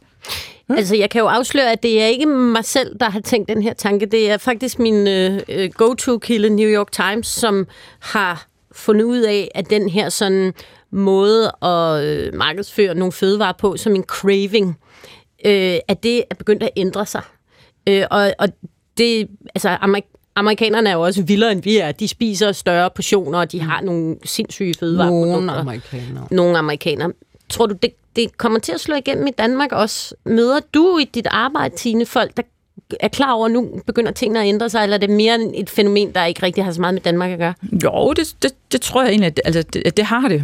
Øh, nu er det, er det jo ekstremt med amerikanerne, fordi de også mange gange på, med udspisning jo, altså det er jo gigaportioner, og Ja. resten tager man med hjem. Ja. Øh, så det her med at altså downsize, også tallerkenstørrelsen, at, øh, at man simpelthen ser mindre øh, størrelser. Man har også set det på burger, også herhjemme med sliders i stedet for den store burger, så man sådan ser, det der, man prøver lidt forskelligt. Mm. Øh, og, øh, Men du siger også det her med, du siger det her med, at portionerne bliver mindre, men, men også en øget kvalitet. Ja, at, øh, at vi vil hellere have et, et godt stykke chokolade, med, end at sidde og, og spise øh, en kæmpe æske af et eller andet dårligt chokolade måske. Mm. Øh, det, det, øh, det, det er der jo helt klart, altså mere, mere premium. Men er Øh, der ikke også noget med socialgrupper her, eller er det mig, der er... Øh, Det er der jo i høj grad. lidt? Ja, fordi jeg tænker, det der fine stykke chokolade med f- 80 procent, det er vel en bestemt segment, der køber det? Det ved jeg ikke. Du kan nærmest ikke købe en marabu, uden der er nævnt kakaoprocenten på. Okay. Så man kan sige, det har jo været noget, der har været... Det er jo med til at, at fortælle historien også om chokoladen og gøre det mere interessant, ved man har øh, fremhævet noget ingrediens også, ikke? eller sagt, hvad er det for en kakaobønne. Det var jo ikke noget, vi så for 15 år siden, Nej. eller 20 år siden. Og du siger også, øh, Tine, da jeg talte med dig tidligere, at der er også en generation nu, som vil vide, hvad der er i tingene, på en helt anden måde end tidligere. Altså en trans- der er et krav om transparens, Ja. øh, som jo også kan ramme nogen hårdt, tænker jeg. Det er helt sikkert. Altså, de her såkaldte millennials, øh, de vil gerne vide, hvad, hvad der ligger der bag fødevaren, hvad der er puttet i, hvad er vejen fra jord til bord, hvad er det øh, bæredygtige produktionsmetoder, så der er langt større krav, øh, krav øh, til fødevaren. Og øh, vi ser også i langt højere grad, det er så også meget af de helt unge, der også går op i, øh, altså sundhed er jo altid en, en meget stor fødevaretrend, der fylder meget. Ja. Øh, men der er jo mange former for sundhed. Øh, Det kan både være vægt, det kan være skønhed, det kan være, at man er på keto-kost, paleo, eller nu er det så... Øh, øh, eller med proteinfokus, og formentlig det næste, vi måske ser, det er, at- at det begynder at blive en stigning af interesse for fiber også igen, altså fiberrig kost. Så, så det er klart, at der vil man have, øh, og så specifikt, nu kan man sige, øh, Vigovi og Ozempic, det har jo også øh, god virkning også på, på hjerte. Mm. Øh, og det er blandt andet øh, en af de fødevaretrends, som vi også ser, der fylder ret meget. Det er faktisk produkter målrettet sådan meget specifikt. Det kan være hjertet, eller det kan være hjernen. Mm. Øh, så det er den vej, det går. Det, og, og der kan man sige, at det hele, det, det passer jo egentlig meget godt sammen. Så, Så en, en osterej, der er god for hjernen. det vil ikke være tosset. Lige masser noget af for mig. fiber i. Jamen, øh, Tine Jesper, du er direktør for Madbureauet. Tak fordi du kom og bekræftede min, øh, min og New York Times til. så tak. Ja, og du lytter jo til 4. division. I studiet er jeg, Maja Tækkeli og Ane Kortsen og Gitte Lykkegaard. Ja, og nu er det mig. Det er det bare. For nu, skal vi til den historie, jeg har teaset for øh, for halvanden time siden, som jeg uden at tøve kaldt for hårrejsende, skræmmende og tragisk. Mm. Øh, og den er også blevet kaldt for Storbritanniens største justi- øh, justitsmor. Øh, Og øh, når vi skal snakke om historie derovre fra, altså fra Storbritannien, så hedkalder vi jo som sædvanligt Lone Tejls, der er forfatter, journalist og Storbritannien kender, og således også i dag. Velkommen, ja. Lone. Hello. Hello. Hallo, Lone. Øh, historien har fået øh, nyt liv her i 2024 på grund af en miniserie på det britiske medie ITV. Øh, og Lone, jeg starter lige historien, så lover jeg dig, at du får lov at snakke rigtig meget. Men den begynder i år 2000, altså for 23 år siden, hvor postvæsenet indkøber et nyt IT-system kaldet Horizon, som bliver implementeret hos de i alt 14.000 selvstændige postmestre, der bestyrer lokale filialer. I løbet af nullerne, der begynder der så at opstå store tab i regnskaberne hos mange af de her øh, postmestre, som de intet forstår af. Og mange af dem ringer til både Horizons hjælpelinje og til øh, Post Office, som det hedder dog, men der er ikke nogen hjælp at hente. Og så starter et årlangt mareridt for mange af de her lokale postbestyrer. En sag, der indtil videre har kostet fire selvmord, utallige personlige konkurser, uskyldige mennesker dømt til fængselsstraf, depressioner og udstødelse fra lokalsamfund. Og Lone, lige om lidt, så får du lov at tale. Men mm-hmm. inden da, så kan vi lige høre et øh, lille kort klip fra en Guardian Post på, øh, hvad hedder det, podcast øh, med en af de uskyldige dømte, den tidligere postmester Janet Skinner. It's like being on a roller coaster. You're up, you're down, you're up, you're down. You just sometimes don't know whether you're coming, you're going, or then you think you've got five steps forward and you've got ten steps backwards. Going to prison in 2007, losing our house, not seeing my children while I was in prison, not being able to get a job, spending 15 years being ashamed of my own name. Ja, being ashamed of my own name. Gitte, må jeg bare helt opklarende lige forstå, ja. så de bliver beskyldt for at stjæle af kassen eller gøre noget forkert ja. med økonomien, og i virkeligheden er det en IT-fejl? Ja, og det er det, Lone skal folde ud. Mm. Nu, Ja. fordi Lone Tejls, lad os starte der i midten af nullerne. Hvad gjorde det engelske postvæsen, da alle de her tab begyndte at materialisere sig? Ja, måske skal vi lige starte med at forklare, hvordan fungerer The Post Office mm-hmm. øh, i Okay. Storbritannien.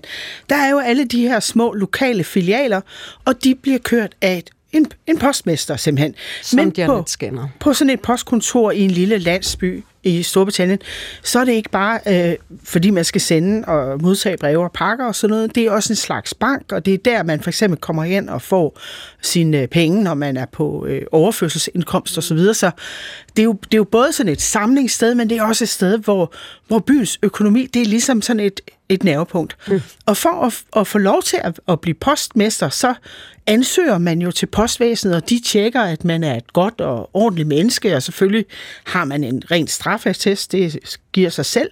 Men de mennesker, der får lov til det her, det er faktisk også tit nogen, som på en eller anden måde har gjort sig bemærket og er respekterede mennesker i lokalsamfundet. Der står respekt om de her mm. postmestre.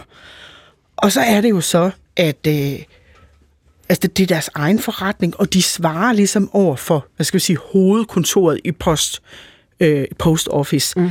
Så det vil sige, hvis øh, regnskaberne ikke stemmer, når måneden er om, så er det altså den lokale postmester, der er ansvarlig for det. Og så er det jo så, man får det her nye computersystem, og man kan sige, når man sådan kigger på det øh, i bagspejlet, så er der ikke ret mange af de her postmestre, der egentlig bliver trænet særlig godt i det her Horizon-regnskabssystem. Men det er så, hvad det er. Men så begynder de her tab jo at dukke op, og det er måske sådan 2.000 pund på en uge, hvor man tænker, gud, 20.000, hvor- hvordan er det sket? Øhm, og der er jo mange af dem, der ved, de har selvfølgelig ikke taget pengene, men, men øh, de kan ikke rigtig komme, komme til at se, hvad der er gået galt med de her transaktioner. De har ikke adgang til alle informationer, men de ringer selvfølgelig ind til hjælpelinjerne og siger, prøv at høre, jeg kan ikke få regnskaberne til at stemme, altså kan I hjælpe mig?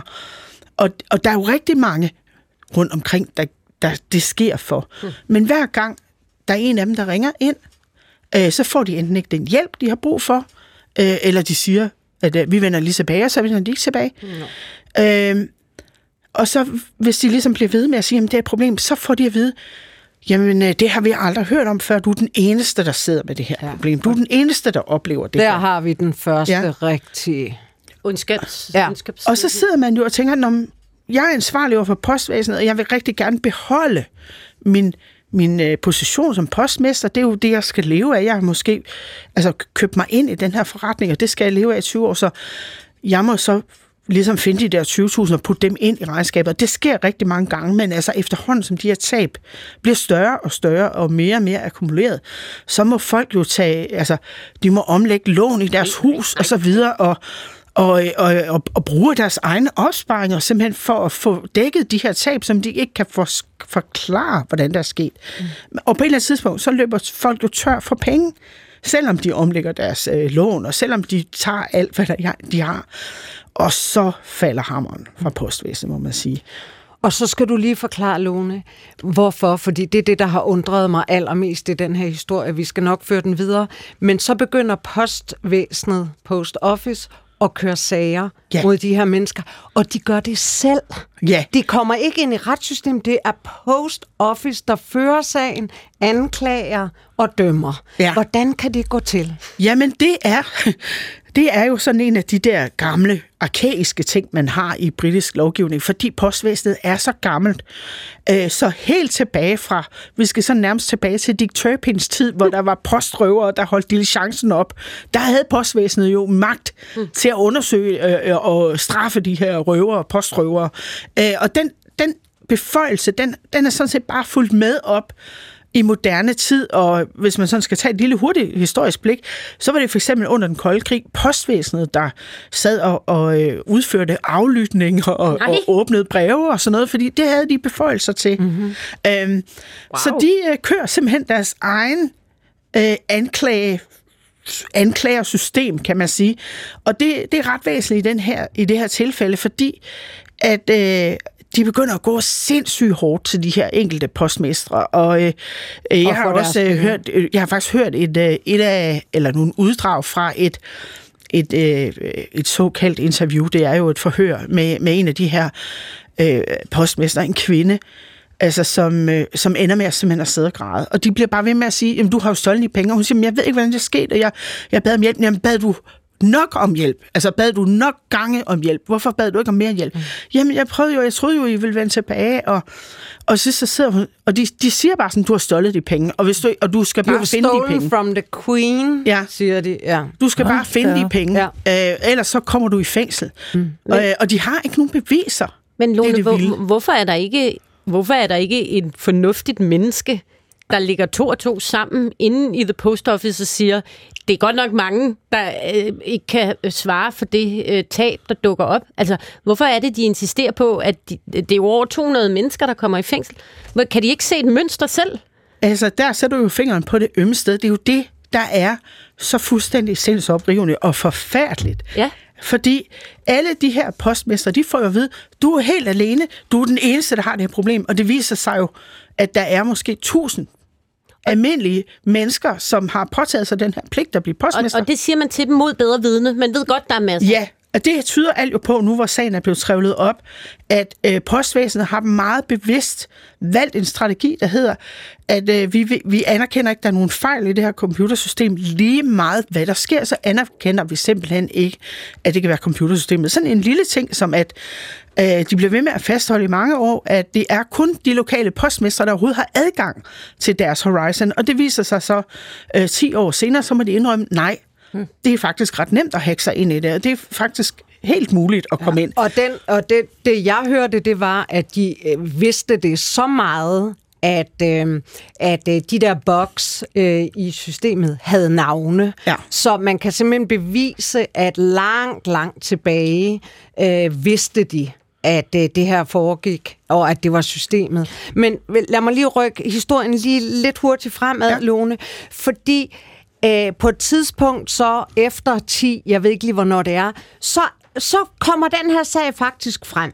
Man ved godt, det var det system, øh, der skyldes det her. Man ved, der er begået øh, misconduct øh, her, og alligevel er det ikke rigtig noget, der bliver en kæmpe sag. Nej, øh, det, det er jo det vilde. Altså, der kommer jo høringer i det britiske parlament, øh, og postvæsenet øh, kører simpelthen en øh, linje, der hedder benægt, benægt, benægt. og, og, og, og de, øh, der, de kommer da så vidt, der kommer en, det man kalder en forensic øh, accountant, altså en svindelforsker, ind og som sådan uvildig ekspert, der skal prøve at finde ud af, hvad fanden er der sket her. Mm. Undskyld, jeg bander. Men øh, det gør han så, øh, og han, han finder jo ret hurtigt ud af, at hele postvæsenets tilgang til det her har aldrig nogensinde været at finde ud af, hvad er sandheden i det her? Hvad er det underliggende problem? Mm. Og det han jo også siger, som er sådan lidt påfaldende, det er, det er da mærkeligt, at hvis man kigger på altså Storbritanniens postmestre, så er procentdelen af kriminelle 20, den er mange, mange doblet i forhold til, hvad den ellers er ja. i det normale folk. Det giver jo ikke mening. Og det giver jo heller ikke mening, at man stjæler fra postvæsenet, når man ved, det er en selv, der skal finde de penge, Nej. der er blevet stjålet. Altså, det giver jo ingen mening. Og han begynder sådan at sige, altså, der er jo, der er jo noget helt galt her. Mm. Og så, i stedet for at sige, ja, det har du så med ret i, nu må vi gøre noget, så siger postvæsenet, øh, han, du er ikke troværdig, og de begynder at modarbejde øh, øh, den her Helt vildt, undersøger. de der postvæsen. Altså. Jamen, det er jo verdens ondeste ja. organisation. Og jamen, de bliver endnu under, fordi så kommer det faktisk så vidt, at der endelig kommer en retssag, og den bliver så delt op i flere dele, og i den første del, der vinder de her postmester, som, som nu har forenet sig med piber og trommer. Altså, postvæsenet får fuldstændig, altså, hug, og få at vide, at de har opført sig fuldstændig forfærdeligt. Men postvæsenet vil ikke sådan rigtig øh, erkende, fordi nu skal der jo også betales erstatning og så videre. Så de gør alt, hvad de kan for at forhale den her sag. Og det er jo en sindssygt dyr sag for de her almindelige mennesker at føre. Og postvæsenet har til uendelige ressourcer til at betale advokater. Øhm, og de får det faktisk lavet sådan, at øh, da de her stakkels postmestre endelig får medhold og får en million erstatning, så kommer der altså sådan en lille øh, ting i dommen, som er, at de skal selv betale statsomkostninger. Så det ender med, at mennesker, som har modgået fra hus og hjem, som har fået ødelagt deres gode navn, som har fået smidt over deres liv væk, de får øh, 20.000 i erstatning hver, 20.000 pund mm. for, mm. for det, altså i, gennem 15-20 års øh, mareridt. Ja. Ikke? Virkelig en Åh, oh, Lone, vi kunne tale meget mere ja. om det her, men jeg bliver lige nødt til også at skubbe historien ja. frem en gang ja. til. Øh, fordi det, der så er sket her i de sidste 14 dage, det er, at den her øh, øh, fiktionsserie bygget på øh, øh, historien er kommet. Og pludselig er det blevet til den største historie ja. i England. Og det ender med, at øh, Prime Minister går ind simpelthen udenom retssystemet og benåder alle. Ja. Øhm, øh, og det vi skal huske, og derfor vil jeg virkelig opfordre til, at man hører de der podcast, det er jo, at hver enkelt menneske i det her, øh, øh, øh, Janet øh, Skinner der, hun bliver jo øh, sat i fængsel, bliver klædt nøgen, bliver undersøgt analt, ja. øh, øh, altså bliver virkelig opfattet som store forbrydere. Der, der er en mand, der fortæller, at hans kone hun bliver sat i fængsel, mens hun er gravid. Øh, og, og, og hun bliver hentet i håndjern. Hun bliver kørt væk i en fangetransport. Ikke? Altså for at forestille jer en lille hyggelig mm. øh, engelsk landsby, ikke? hvor man har været altså... højt respekteret medlem af samfundet. Ikke? Mm. Og nu er man fuldstændig øh, detroniseret, og, det, og man har intet og, gjort. Det er meget svært at forstå, hvordan det kan stå på ja. i så mange år. Det er og meget, derfor meget svært vil jeg også lige spørge dig her til sidst. Øh, hvad bliver Altså, hvad kommer der til at ske? Altså, alle er jo i oprør ja. over den her fuldstændig forfærdelige historie. Nu er de så benådet, men hvis de skal have kæmpe erstatninger af alle de her mennesker, så bliver det dyrt. Hvem kommer til at betale, og hvordan kommer postvæsenet til at stå efter det her? Altså, indtil videre, så har, vi, øh, så har postvæsenet faktisk øh, ikke sagt forfærdeligt meget. Øh, Nej, der har været en enorm vrede rettet mod selvfølgelig både øh, bestyrelsen, men også øh, den administrerende direktør i perioden, Paula Vennels, som faktisk øh, har modtaget en orden, og der har været et folkekrav om, at hun simpelthen skulle aflevere den tilbage. Ja, øh, det det min, og, øh, og jeg hørte lige sådan, uh, inden jeg kom her, der, der var sådan en, en diskussion på, på BBC, hvor der var en, der sagde, jeg synes ikke, de skal træde tilbage. De skal simpelthen fyres mm. de her mennesker. Mm. Og så skal vi have en ordentlig forklaring, og de skal have lov til at betale prisen for det, de har gjort mod andre mennesker. Ja. Må jeg ikke lige til sidst jo. bare forbrugeroplysningsmæssigt mm-hmm. høre, hvad hedder ITV-serien, og hvad hedder den podcast, du taler om? Øh, åh, nu bliver jeg lige... Den hedder Bates versus... The Post Office. The Post Office. Og, og der- Bates, han var en uh, postmester i Wales, Ja. som var stedig nok til at... Og det var ham, der begyndte at finde ud af, at det ramte så mange. Fordi mm. indtil da troede de alle sammen, at det var deres egen At de var lille alene med det. Ej, men det er jo så forfærdeligt. Det er Men der findes uh, glimrende podcast både på The Guardian og BBC. på BBC. Uh, så uh, den historie er ikke færdig endnu. Ej, men. Lone Tejls, forfatter og journalist, tusind tak, fordi du kom og Velkommen. gjorde os klog på den.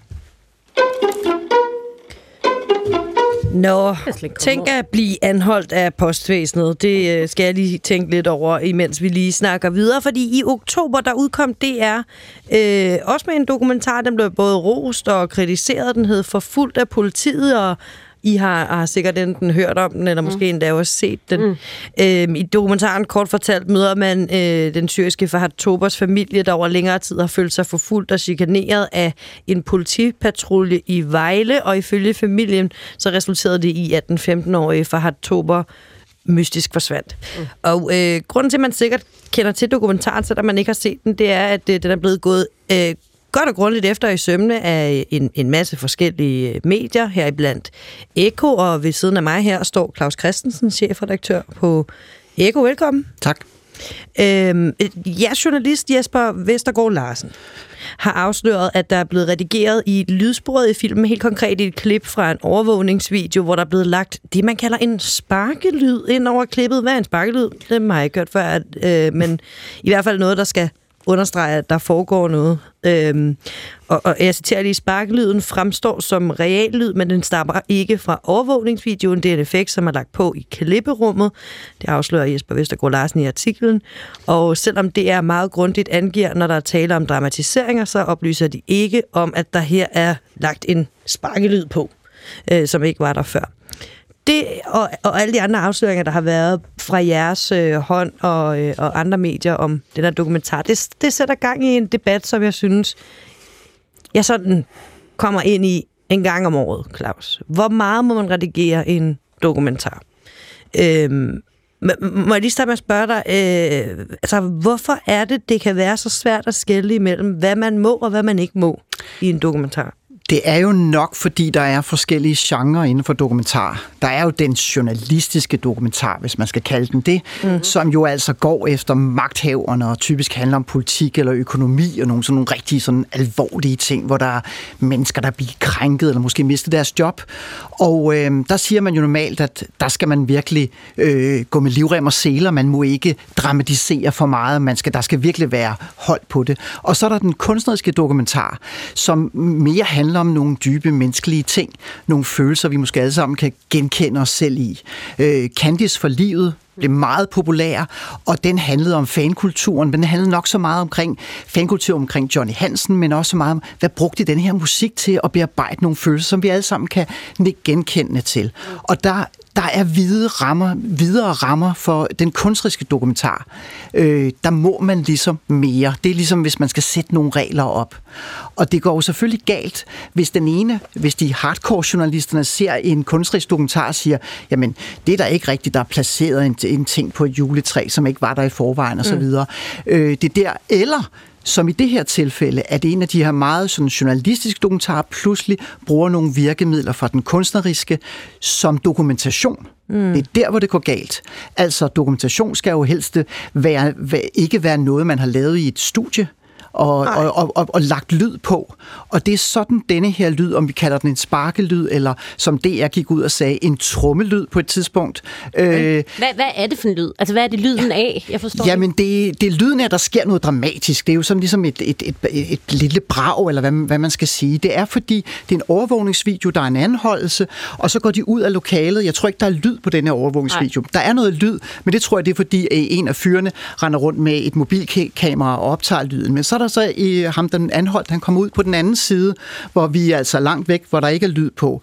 Og så ser man en fod fra politiet, der ligesom bliver hævet. Mm. Og det kan, det siger den, den anholdte, her sparker de mig. Mm. Og der er det, den her lyd kommer ind. For ligesom at... at... Sige, sige, man, man vil vel sige, at her sker noget, og man kan høre det som et spark, eller i hvert fald noget af lyden kunne være et spark. Mm. Og det farver vores oplevelse af den, og det er en meget, altså man siger jo, at djævlen gemmer sig i detaljen, og her mener jeg simpelthen, at DR, eller dem, der har lavet den, det er jo ude for DR, det, det Luca-film, faktisk går ind og siger, her bliver han sparket, sådan kommer vi til at opleve den. Og man ser og da, faktisk ikke sp- sparket? Nej, nej, vi er for langt væk til at se, vi kan se, der okay. er et hævet ben, og politiet har jo efterfølgende udtalt sig om det, og de siger, at det er et puff, det er en teknik, det er en manøvre, vi bruger, når vi skal have en mand til at sætte sig ned, så puffer vi ham bagfra. Mm. Så det er ikke et spark. Mm. Og man kan ikke afgøre det ved at mene ved bare at se. Men den lyd er en tolkning af det. Mm. Og det, der er særligt problematisk, det er, det er jo en meget sådan, øh, doku- øh, hvad skal man sige, pædagogisk dokumentar på en måde, fordi, som du også siger, øh, øh, det er, at så står der arkiv, når der er et arkivbillede, så står der over skærmen, eller så står der dramatisering, mm. og her står der overvågningsvideo, men der står jo ikke øh, lydeffekt Eller i studiet, rekonstruktion. eller rekonstruktion mm. over det. Og hvorfor gør der ikke det? For så ville det falde helt til jorden, mm. den lydeffekt. Og det, er jo- det er jo så også efter nogle tøvende frem og tilbage erkendt ved det, de er gået ind og fjernet den lydeffekt. Ja, så der stod ikke kunstig sparkelyd øh, over, øh, hvilket der måske burde. Men, men det skal jo lige siges, at efter jeres artikler, så har de øh, trukket lyden tilbage, eller hvad man skal sige, muted den. Så Ja. den er der ikke længere. Øh, hvad er det, der går galt, når en dokumentarist gør det her? Er det for, at øh, fordi han ikke øh, kan reglerne? Øh, ja, nu taler vi generelt, for du kender nok ikke ham. Eller er det for at lave ekstra dramatik? Eller er det for, for det, det er jo det værste, at understrege en pointe, som i den her, det er politiet, der er øh, skurkene. Ja. Altså, Og det er jo en vurdering fra min side. Den Mhm. mm-hmm. hedder jo forfulgt af politiets spørgsmålstegn. Ja. Og det spørgsmålstegn synes jeg er ret afgørende, fordi det ser jeg som et alibi for dem, der har skabt filmen. De har måske siddet og tænkt, ah, vi skal være sikre, eller så måske det er der sagt, så sætter vi et spørgsmålstegn ved, men, men det, man kunne fjerne det, fordi der er ingen tvivl om, når man ser den, at det er noget, som politiet forfølger den her familie. De begår vold mod familien, og så er der det vigtigste. Den her 6-16-årige knægt forsvinder, og der antyder dokumentaren, at politiet har noget med det her at gøre. Det vil sige, de har bortført ham, de har muligvis også slået ham ihjel, og så er det, man tænker, jamen har der slet ikke været en til stede på DR, som har sagt, jamen kan det må passe, at politiet i Danmark gør det her. Det lyder jo som en amerikansk film. Og den undren er der jo ikke i dokumentaren. Og på, som svar på de spørgsmål, så er min pointe her, det er, at den journalistiske historie er ikke stærk nok.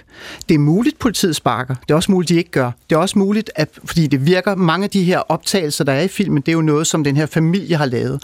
Og der virker det jo som om, at politiet er voldsomme. Og Det er også muligt, og det er også muligt, de er det. Men det, som ikke rigtig fremgår, det er, at familien også har en, et, et, øh, en, en interesse i at dramatisere det. Og der vælger dokumentarens side. Mm. Og det gør man jo især lige på den der djævlen i detaljen, men man går ind og lægger den lyd på. For det er til fordel for familien, og det fremstiller politiet som voldelig. Mm. Claus, hvad siger du til dem, der siger, at ja, det kan godt være, at der i et splitsekund er lagt en lyd ind, som ikke passer ind, fordi der ikke er lyd på overvågningskameraer. Men det store billede, den store fortælling, som er vigtig, som handler om øh, øh, politiets anvendelse af vold og alt det her, er, er en vigtigere historie, end at begynde at sidde og pille, pille, pille det hele fra hinanden. Øh, hvad siger du til det? Jamen, det, det synes jeg er meget relevant, og jeg synes det er også det er meget vigtigt at lave øh, magtkritiske dokumentarer, også om politiets fremfærd. Øh, det har min største sympati. Det, der jo grundlæggende er problemet her, det er, at vi ved ikke, om historien holder. Nej, og man det, får jo helt- Vores anmelder, øh, øh, Christian Ditlev Jensen, som jo er meget politivenlig, han blev meget forarvet over den her dokumentar. Det kan jeg godt forstå, Det fordi, den er, også, fordi den. den er Ja. meget stærk. Han gav den fem stjerner, og han sagde, brødne kar skal, de, og de skal fyres nu, de skal ud af politiet. Det forstår jeg godt. Men helt grundlæggende, så sker der det efter 14 dage, efter den er kommet frem. Så den her øh, øh, fyr, den 16-årige dreng, Han dukker. han dukker pludselig op, mm. altså, og så er han i, i Tyskland, og øh, jeg tror, det er Ekstrabladet, der, der tager der ned, øh, og ligesom får måske også at snakke med ham, men familien siger, at han ikke kan tale dansk længere, så de kan ikke snakke med ham. Og så tænker man, jamen, har familien ikke vidst, hvor han var henne, eller, eller hvad? Og hvordan har det kunne blive politiet, der har fået den? Så der, der er ligesom et eller andet sted, hvor jeg tænker, at de her dokumentarister, som jo skal tjene nogle penge, og de skal lave det her, enten har de virkelig gået med skyklapper på og været meget naive i forhold til den her familie, eller også så har de tænkt, det her skal vi simpelthen øh, bare køre igennem, fordi vi skal have lavet den her dokumentar, og hvis vi pludselig begynder grundlæggende at stille spørgsmål med den her familie, så har vi slet ikke nogen historie. Og, og, og det skal jo siges, øh, hvis man ikke har opdaget det, så er DR eller dokumentaristerne ikke i studio lige nu. Øh, så det er kun spekulationer, vi egentlig kan komme ud i, når vi skal finde ud af, hvad intentionerne bag har været. Men, men en ting er sikkert, det har startet debatten om, hvad må man, hvad må man ikke i en dokumentar, og det er så en af de konkrete. Jeg, vil også lige sige, i forhold til Candice for livet, øh, Jesper Dalgaards film om Candice-fans, selvom at den blev rost og fik øh, ekstremt gode anmeldelser, så kom der også lige en bølge af, må man købe flybilletter til sin medvirkende for at komme ned og se Candice? Må man i sætte øh, Candice merch bag en af øh, dem, man interviewer? Det, det øh, kan vi, har vi desværre ikke tid til at gå ind i, men jeg vil egentlig gerne spørge dig, Claus, når nu, at vi kan øh, diskutere øh, en gang om året, hvad man må i en dokumentarfilm, så er det muligvis fordi, at øh, det er en subjektiv ting, men også fordi, at Claus Christensen ikke har været i P1-studie og kommet med en tommelfingerregel, som vi i hvert fald kan holde os indenfor. Øh, som filmkender, er der ikke én ting, du her til sidst kan sige, som man i hvert fald skal tænke over som dokumentarist, så vi muligvis skal snakke med dig om noget andet næste gang, du kommer. Jamen altså, hvis man skal sige en ting også med udgangspunkt i det her, så må man sige, at dramatiseringer må ikke tjene som dokumentation. Mm. Altså, man må godt dramatisere for at illustrere en stemning, eller gøre det, gøre det mere filmisk, men det må ikke tjene som et bevis, og det er det, det gør her. Mm. Øh, så det vil jeg sige, altså en regel, øh, jeg nu har lyst til at komme med flere, når jeg endelig er her, men altså, man skal spille med åbne kort. Ja. Altså, det er også meget vigtigt. Mm. Man, skal, man skal simpelthen ikke være i tvivl om, hvad er dokumentation, og hvad er der konstruktion. Mm. Det er også det, vi var i det her tilfælde. Mm. Og så skal man være særlig opmærksom. De her regler skal være, er særlig vigtige, når det drejer sig om alvorlige påstande, der har konsekvenser for mennesker. Og her er det jo nogle politifolk, der er kommet i klemme. Så sådan sager skal man jo være særlig opmærksom. Det betyder ikke, at man ikke må gøre det. Man skal bare have, være 100% journalistisk på det, man laver. Alle jer, der gerne vil lave film, eller har gjort det før, øh, klip lige den her lydfil ud og gem den på jeres computer, øh, så vi kan komme udenom diskussionen en anden gang. Gitte Lykkegaard, Anne Kortsen, Maja Tækkeli, Claus Christensen, chefredaktør for Eko. Tak fordi I alle sammen kom, og øh, tak fordi du God kom. weekend. Jo, tak. Gå på opdagelse i alle DR's podcast og radioprogrammer. I appen DR Lyd.